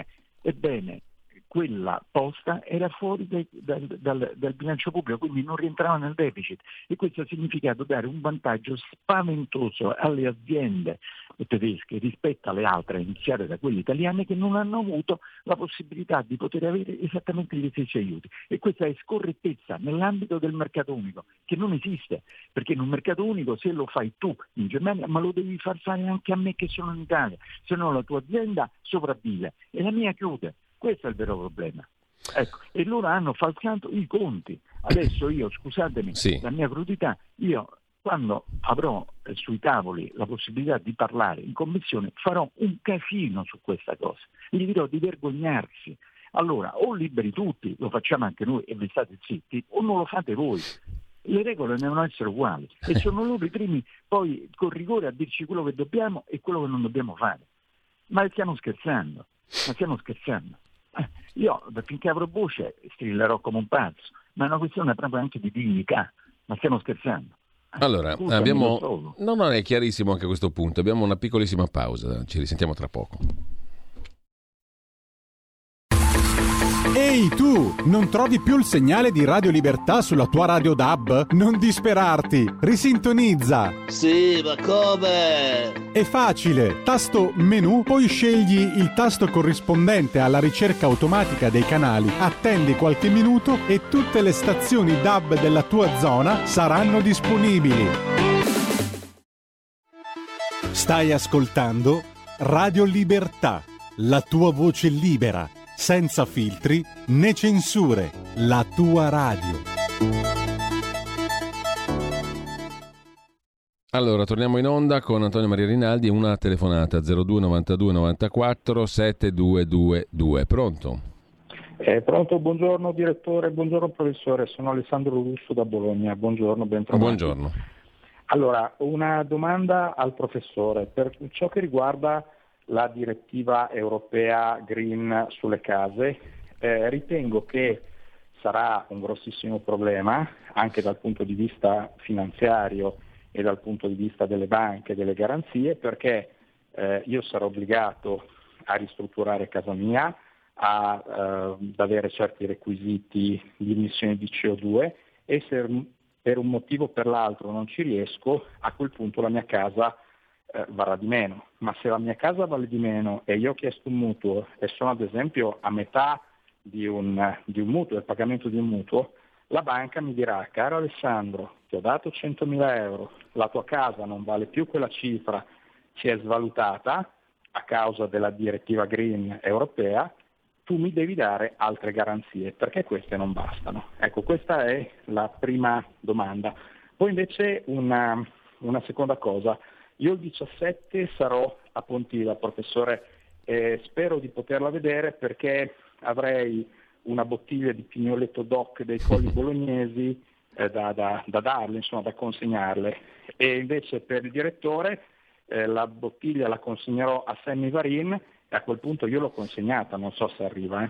Noi saremo dietro al palco. Oh, grazie. Allora, grazie per la bottiglia, nel caso ce la beviamo insieme con molto piacere. No, è certo che ci sarà, anzi addirittura io arriverò venerdì sera perché arriverò direttamente in macchina, ma da Strasburgo, perché c'è la sessione di Strasburgo, quindi arrivo venerdì e ci sarà il gazebo del gruppo dell'Europarlamento dove saremo lì tutti quanti, quindi come riferimento al gazebo dell'Europarlamento, degli europarlamentari della Lega a Bruxelles. No, per quanto l'osservazione che ha fatto il nostro amico è correttissima e giustissima, e sono proprio le eccezioni che noi abbiamo tirato fuori, perché innanzitutto c'è una differenza abissale fra i vari paesi dell'Unione Europea per il tipo di edifici, e non si può certo paragonare l'Italia ad altri paesi del nord, dove noi abbiamo una storia, una cultura incredibile e sconosciuta ad altri paesi.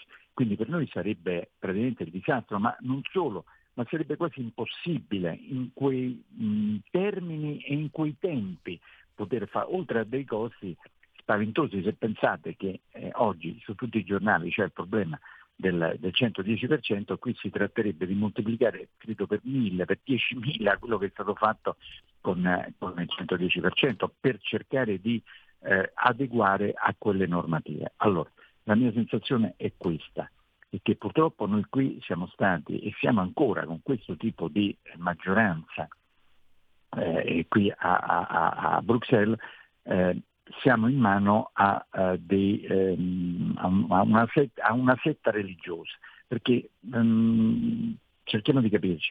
Anche io sono sensibilissimo al tema della transizione green, sono sensibilissimo, però sono una persona che cerca di ragionare e di dire: benissimo, facciamo tutto con dei criteri di sostenibilità, perché altrimenti è impossibile farlo, come il discorso delle macchine elettriche, no? Tu non puoi dal 2035 solo macchine elettriche, nel frattempo vietiamo l'uso dell'Euro 5, dell'Euro 6, delle cose eccetera. Non è possibile, non è sostenibile, cioè non sarà possibile sostituire tecnicamente, rottamare le vecchie, non è possibile tecnicamente, ma neanche con dei costi sproporzionati. Quindi o mettiamo i piedi per terra e cerchiamo di ragionare, allora va bene, altrimenti sono cose realizzabili, non si può realizzare, punto, ed è peggio. Allora, stesso discorso, il prossimo anno cambierà finalmente il colore politico e si faranno delle cose con dei criteri di sostenibilità. Quindi sono certo che tutte le paure giustissime che condivido pienamente al nostro amico, ed è molto importante quello che ho detto, perché se io ho preso un mutuo e non ho adeguato la casa mi diminuisce il valore, io sono chiamato a reintegrare il valore perché è diminuita la casa. Addirittura prevedono qui che io non possa vendere la casa se non è stata adeguata alla classe energetica, non la posso affittare. Praticamente c'è il crollo del valore immobiliare, e ricordo che l'Italia è il paese al mondo con la più alta proprietà immobiliare al mondo, più dell'80% delle famiglie italiane sono proprietarie della casa dove abitano, quindi per noi sarebbe un danno spaventoso, quindi lotteremo fino all'ultimo sangue, come si dice su questo. Allora, altra chiamata, poi due messaggi. Pronto intanto? Un abbraccio ad Antonio Rinaldi, sono Marco da Mantova. Buongiorno. Allora, le cose da dire sarebbero tante, il tempo è poco, stringiamo. Allora, il mio terrore è che questa Unione Europea ha come ragione sociale l'impoverimento sistematico della popolazione.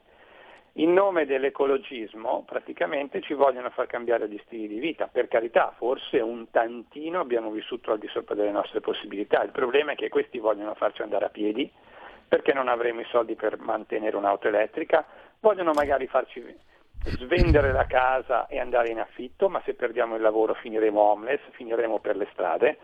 E poi io negli anni, fino agli anni 90, lessi, non mi ricordo in quale libro, quello che si prefiggeva la futura Unione Europea, cioè far diventare l'Europa non più zona di produzione ma zona di commercio.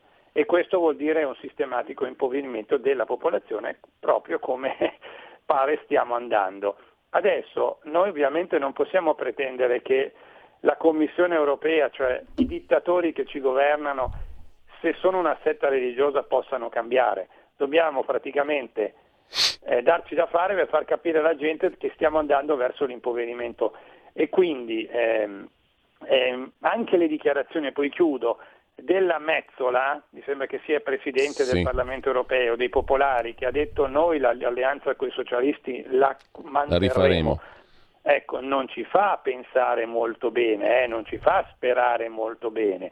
Niente, professore Rinaldi, eventualmente tu che ne sai più di noi mi puoi confermare se l'idea dell'Unione Europea è veramente, fin dagli anni 90, quella che avevo letto, appunto, che vogliono togliere l'industria dall'Europa perché noi dobbiamo diventare una zona di scambio?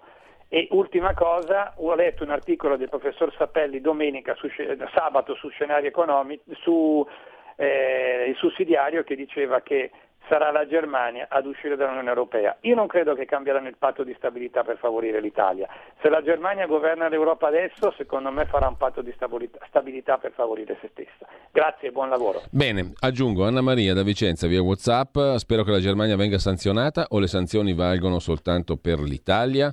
Mentre un altro ascoltatore ci scrive: va bene l'Europa, però la gran parte delle tasse sono tutte italiane sui nostri guadagni. E Silvio Torino: e se non ci adegueremo all'Unione Europea, io prevedo dei bei disordini, perché non si deve mai imporre alcunché. Antonio.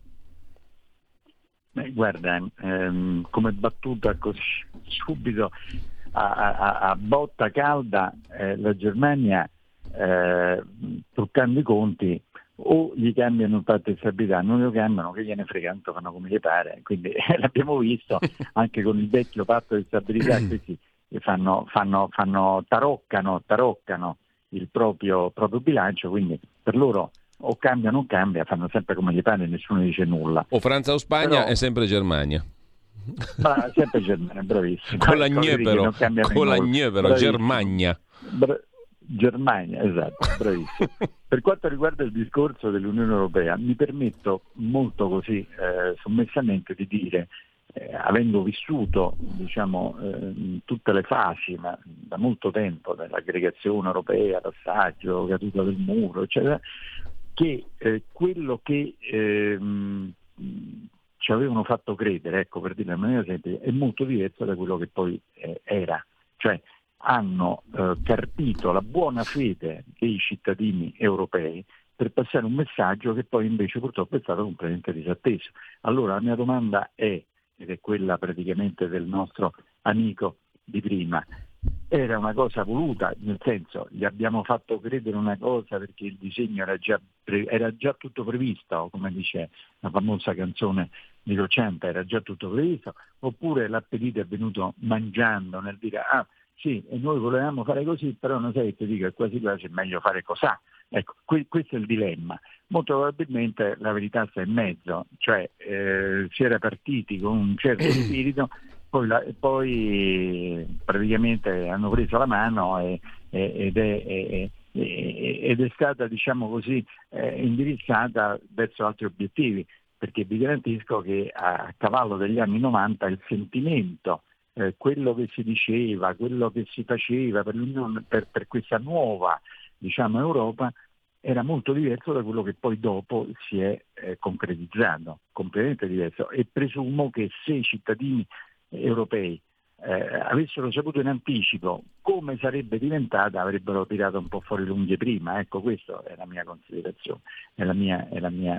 Per quanto riguarda le sanzioni della Germania, state sicuri che non si alzerà un dito contro la Germania, però avremmo sicuramente delle armi a nostra disposizione per dire sottile, visto e considerato che state facendo quello che vi pare, almeno non rompeteci le scatole a noi, ecco, come avete fatto fino adesso. Sì. Allora, sicuramente. Antonio, due cose vorrei chiederti a questo punto. La prima, un po' asinescamente, io ritorno sul discorso che faceva il giornale stamattina, no? Draghi fa un assist alla Meloni. Tu, proprio per le spicciole, politicamente la leggi così? Sei stato molto chiaro prima sulla sostanza della questione. Non passa dall'articolo sull'Economist la questione. Però, dico, politicamente tu ti senti di sottoscrivere questa lettura. Draghi fa un assist a Meloni. E dall'altra parte c'è un'altra vicenda che riguarda più direttamente il nostro governo, le nostre tasche, eccetera, cioè la finanziaria nostra, domestica, italiana, no? La manovra di cui si va discutendo. Anche qui si profila, secondo molti, una manovra molto prudente, perché è seria, perché il deficit è più del previsto, perché cresciamo meno del previsto, perché c'è stato l'effetto del super bonus che ci ha tagliato le gambe, quindi non possiamo fare ulteriore deficit, e quindi tante cose belle promesse, dobbiamo avere calma, pazienza, perché per il momento dobbiamo appunto essere responsabili e bla bla bla.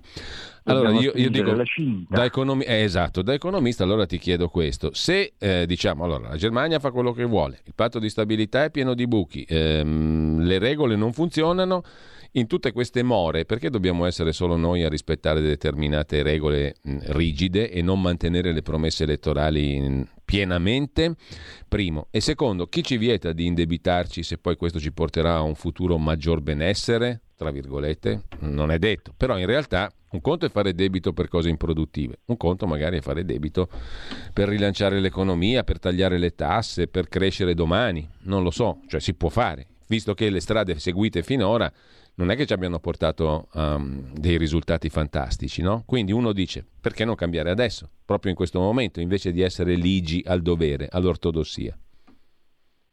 Ma guarda, il paradosso è proprio questo, cioè l'assurdità di queste regole, troppo draconiane, troppo rigide, troppo forti, hanno fatto sì che non erano applicabili, capisci? Cioè, però qual è la controcosa? Non erano applicabili, però dava modo all'Unione Europea, alle istituzioni europee, di poter sempre tenere sotto smacco, sotto schiaffo, chi non seguiva quel tipo di percorso. Non so se sono stato chiaro. Sì, cioè, erano talmente assurde da poter essere rispettate, iniziare proprio dalla Germania e dalla Francia, che negli ultimi 20 anni la Francia non l'ha rispettato per 11 volte, quindi più di noi, per il quale alla fine veniva utilizzato esclusivamente come strumento di ricatto, ecco, diciamolo, per dire tu devi fare così perché altrimenti vai fuori, sapendo benissimo che quei numeri e nessuno sarebbe stato in grado di rispettarli. Quindi è stato utilizzato solo come mezzo, come uno spauracchio per poterci far dire fuori quello che noi dovevamo fare dentro. Ecco, questo è servito, perché nella pratica era irrealizzabile, non era possibile perseguirlo. Ecco. E adesso la mia paura è che questa idea si rafforzi ancora di più, perché prima, ripeto, le regole erano uguali per tutti, va bene. Adesso invece si va verso un percorso personalizzato, cioè ciascun paese deve concordare un percorso con l'Unione Europea che verifica costantemente che questo percorso venga rispettato, eccetera, e a maggior ragione daranno la possibilità di organi non eletti ma nominati, burocrati in mezze maniche, di poter decidere esattamente quello che deve fare un governo rispetto a un altro, e poi ci sarà una discrezionalità enorme, perché quello che varrà per l'Italia non varrà per la Francia, per la Germania o per l'Olanda o per la Spagna. Ecco, non so se certo. Le regole erano uguali per tutti. Allora, qui con la personalizzazione è bene questo. C'è un'altra telefonata, Antonio, però poi ti voglio chiedere anche che senso ha la discussione se alle prossime elezioni europee la soglia di ammissione in Parlamento europeo se debba essere del 3 o, come attualmente, del 4%. Pro Renzi, contro Renzi, contro la Schlein, contro la Meloni. Che roba è secondo te? Perché si discute di questo, della soglia? Allora, innanzitutto anche qui c'è un'altra. Però prima passiamo alla telefonata, Antonio, perché è in attesa da qualche minuto. Allora la sentiamo subito. Pronto? Certo. Pronto? Buongiorno. Sono Gianni da Genova, ciao Giulio, un saluto. Ciao Gianni. Antonio. Io chiedi un po' a Antonio che ho grandissima stima di lui. Il programma dell'Alternative for Deutschland, quello di recuperare i rapporti con la Russia, riparare il nostro 1-2 e anche naturalmente sul nucleare, che poi però ci vorranno una decina d'anni, ma è importante anche per l'Italia. E soprattutto i 14 miliardi dati al MES si possono riprendere. Poi per quanto riguarda la compagine governativa, se si esclude la Lega, è uno zero totale, perché la Meloni è papà e ciccia con Biden, con la Lagarde e compagnia cantante. Questi vogliono distruggerci e lo stanno facendo e noi paghiamo allora 5-6 miliardi in più all'anno. Un saluto e un abbraccio. Ciao Gianni. Antonio. Eccomi. Allora, e poi guarda, parliamo anche del 3-4%, che vorrei capire. Sì.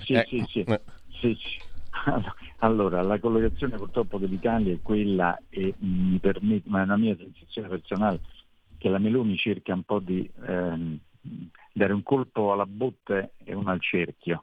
Quindi siamo inseriti in un contesto internazionale, quindi non mi sento di dire il pappa e ciccia con quella è, sono diciamo dei ruoli che un Presidente del Consiglio comunque in ogni caso di qualsiasi colore deve avere.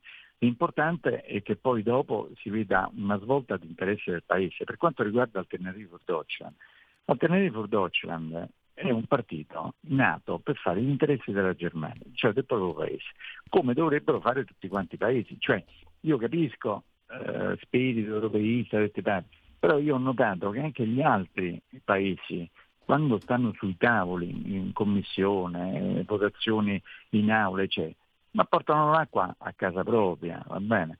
Vi ricordate Montanelli che cosa disse? Montanelli, non sto dicendo l'ultimo, Montanelli, mi alzo in piedi quando parlo di Montanelli.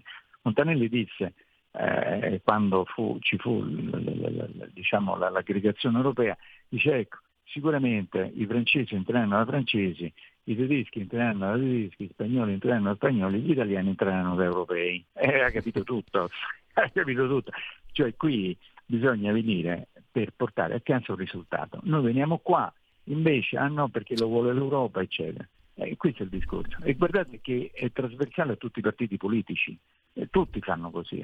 Adesso è stato detto Alternative Deutschland, perché gli altri partiti di qualsiasi colore degli altri paesi non fanno la stessa cosa. Ecco, non mi fate parlare purtroppo di certi italiani, ecco, perché già sappiamo, andiamo qui col cappello in mano, la storia è sempre quella. Allora c'è un'ascoltatrice, Antonio, che ci scrive: quando la Grecia falsò i conti se la son mangiata viva, ora che li falsa la Germania che si fa? No, non se la sono mangiata, se la sono comprata viva perché vi ricordate, se la sono comprata perché hanno svenduto patrimonio pubblico, i porti, la rete ferroviaria, società di servizi, eccetera. Lo so, è così, purtroppo è quello, anche perché l'Italia di fatto, se ci pensate, è diventata un outlet a cielo aperto dove si viene a fare la spesa a buon mercato, perché vediamo ogni giorno è stata venduta, è stata comprata quell'azienda, abbiamo dismesso questo, eccetera. Tutto a favore di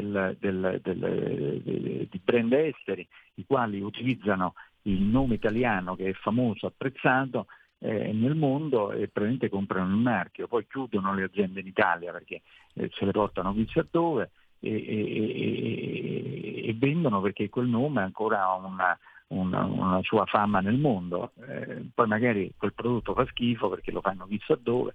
E poi dopo ci rimette l'Italia e dice: ma io mi ricordo che quella marca italiana era buona, adesso fa schifo. E beh, certo, non la fanno più in Italia, chissà dove la fanno. E così su tutto, anche nel campo alimentare. Ecco, un'altra cosa che non ho detto prima, prima si parlava della classe energetica degli edifici, vogliamo parlare del settore alimentare, delle porcate, scusate, che stanno facendo qui, a iniziare dal Nutri-Score, che è quella diciamo quel semaforo a colori per identificare secondo dei calcoli astrusi di algoritmi se il prodotto alimentare fa bene o non fa bene. Guarda caso e gran parte dei prodotti italiani con questo criterio praticamente fanno male, cioè l'olio d'oliva fa male, il parmigiano reggiano per carità di Dio, tutti gli insaccati dal prosciutto e salame fanno malissimo, ecco, secondo loro, mentre invece fanno bene i prodotti fatti magari sintetici, fatti con l'olio di palma, chissà che cosa c'è dentro, non lo sappiamo. Ecco, questo è quello che non mi sta bene, perché da che mondo è mondo mi sembra che la dieta mediterranea sia al vertice mondiale, no? Anche per la longevità, esatto. Quindi sono cose contro la specificità e le eccellenze italiane e guarda caso vanno a favore delle multinazionali della distribuzione alimentare che chiaramente spingono per questa cosa. Ecco, quindi è tutto un discorso collegato. Noi abbiamo fatto delle battaglie sul cibo che non finisce più, il fatto che abbiano autorizzato la farina di grillo, queste cose qui, ma ve ne rendete conto?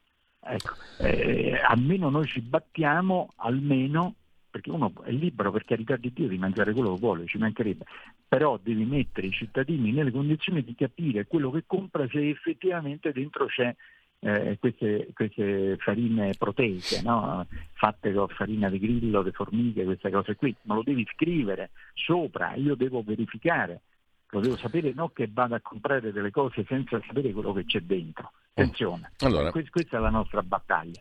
Antonio, abbiamo giusto il tempo di ascoltare l'ultima telefonata e poi di capire perché si discute del 3-4% soglia di accesso al Parlamento europeo.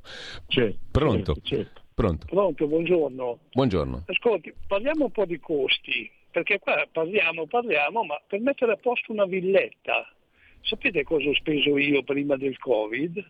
Perché poi il fatto del 110% è sempre la solita per i cornuti e mazziati, no? Quelli che non hanno fatto in tempo ad aderire o quelli che non hanno potuto ad aderire. Io per rifare il cappotto della casa nel 2018, poi per le persiane, per i serramenti, eccetera, ho speso 92.000 euro. Allora mi dite chi potrà fare queste spese senza accedere a dei bonus della nazione italiana, diciamo nazione italiota, ok?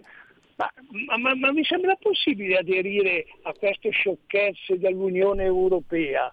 Ma questi parlano senza saper niente, senza conoscere i costi. Infatti io di costi non ne ho mai sentiti parlare. Allora, grazie anche al nostro ascoltatore. Anzi, ha perfettamente ragione il nostro amico, anzi gli dirò di più. Lui ha speso 92.000 euro di tasca propria per adeguare anche sicuramente avrà fatto il cappotto, cioè, per adeguare, ma siamo certi che da qui al 2030 la normativa che sarà in vigore non sarà ancora più restrittiva rispetto ai lavori che ha fatto e ne dovrà tirare fuori pure degli altri? Ecco, non è uno scherzo, perché qui sono impazziti, quindi ha perfettamente ragione, diciamo i soldi li tira fuori, prima l'ho detto, è un 110% per 1000, per 10.000, che non ce lo possiamo permettere. Assolutamente. Ecco Antonio, allora spiegami prima di salutarci questa cosa fondamentale del 3 e del 4% per andare al Parlamento europeo. Allora, sarò brevissimo. Allora, come ho detto prima che non siamo riusciti qua, non sono loro riusciti a uniformare la liquida IVA in 31 anni, si sappia che il sistema elettorale europeo è praticamente gran parte lasciato alla determinazione tecnica dei Paesi membri, cioè ci sono delle linee generali, ma ad esempio il sistema elettorale, il modo con cui si vota e le varie percentuali di soglia di sbarramento viene lasciato alla determinazione dei vari Paesi. Allora, in Italia ad esempio è del 4%. Ogni volta, ogni 5 anni, ve lo garantisco, c'è questa diatriba, anche l'altra volta volevano abbassarlo al 3, poi si è lasciato al 4, 10 anni fa la stessa identica cosa. Altri paesi non hanno soglie di sbarramento proprio perché, ripeto, ci sono delle linee generali guida e poi nello specifico ciascun paese può fare. Ma la cosa più importante non è tanto il 3 o il 4%, che ha sicuramente dei risvolti, perché c'è qualche partitino che se la soglia il 3 entra, se il 4 non entra. Il ricordo che si va ciascuno col proprio simbolo, non ci sono i gruppi o le coalizioni all'europea come avviene nelle politiche interne nazionali. Ognuno va con il proprio simbolo, quindi se non raggiungi il 4 non entra a livello nazionale. Ma il problema è un altro, è il problema è il sistema elettorale, cioè come si va a votare, perché purtroppo in Italia c'è un sistema elettorale completamente diverso rispetto agli altri paesi. Ecco, perché in Italia c'è un sistema elettorale che riprende un pochino, ma da sempre, quello del maggioritario uninominale, cioè devi mettere le preferenze, devi scrivere il nome, Mario Rossi devi scrivere, non basta mettere il simbolo sul partito, devi scrivere il nome. In altri paesi invece ci sono listini bloccati, quindi è il partito che designa, ecco, e ne entrano 10 di un partito ed entrano i primi 10 inseriti nel listino, non c'è bisogno, già trovi il nome praticamente sulla scheda, come avviene con Rosatellum bis, sì, quello nostro, dove il 37% dei seggi è attribuito col sistema maggioritario nominale a turno unico, no? Esatto. Invece qui bisogna, e tra l'altro abbiamo un altro grosso problema in Italia, con dei collegi elettorali immensi, enormi, che in altri paesi no, sì, non ci sono. Quindi a mio avviso più di parlare del 3 o 4% bisognerebbe parlare primo di ridurre le circoscrizioni, sì, perché sì, ad esempio io sono stato eletto nel centro Italia è Lazio, Toscana, Umbria e Marche, praticamente è tutta l'Italia centrale, è impossibile, troppo, quindi ridurlo, sono milioni di persone, ecco, allora o ridurre le circoscrizioni anche, certo, per dar modo di dar modo anche al territorio di esprimere anche delle persone del territorio. D'accordo? Io a verità giro a destra e a sinistra e cerco di essere presente a tutto, però va da sé che nell'area centrale chi è che detta legge è Roma, perché Roma ha 3 milioni di persone e l'Umbria tanto ce n'ha 800.000, quindi difficilmente può esprimere, per dire, no? Certo. Quindi sarebbe molto più logico ridurre per dare modo al territorio di esprimere un proprio rappresentante, e credo che sia quello nello spirito, no? Di mandare persone in rappresentanza al proprio territorio.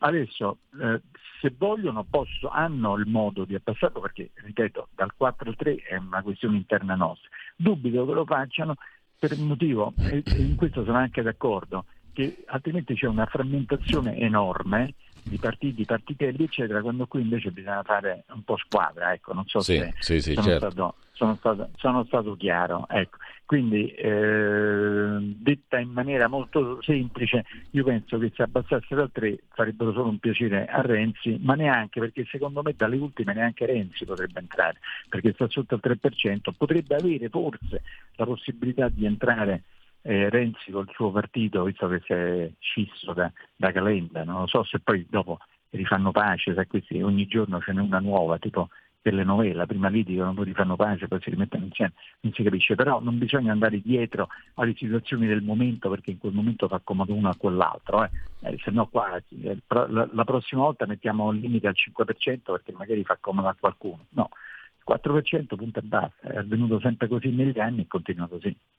Allora, io ringrazio Antonio Maria Rinaldi per questa conversazione. Grazie Antonio, poi ci risentiamo come minimo settimana prossima. Ringrazio te, e comunque mi permetto molto umilmente di dire che sia io personalmente che gli altri colleghi qui della delegazione della Lega stanno qui per cercare di portare a casa un risultato. Cioè siamo qua per cercare veramente con le unghie e con i denti di portare a casa qualche cosa, perché pensiamo che siamo stati eletti per questo. E quindi cerchiamo in tutti i modi e in tutte le maniere di fare finalmente gli interessi del paese, cosa che purtroppo per molto tempo non è stata fatta. Scusate lo sfogo, almeno do un senso qui alla nostra presenza a Bruxelles. E avremo modo di approfondire tutte queste questioni legate a questa filosofia di fondo da qui al voto, che è tra 9 mesi circa. Grazie intanto. Ti ringrazio ancora, grazie. E un saluto a tutti. Grazie. Un saluto a tutti, grazie. Tra poco con voi Antonino Danna, Zoom, una serie di ospiti che scoprirete soltanto ascoltando. Avete ascoltato Filo Diretto.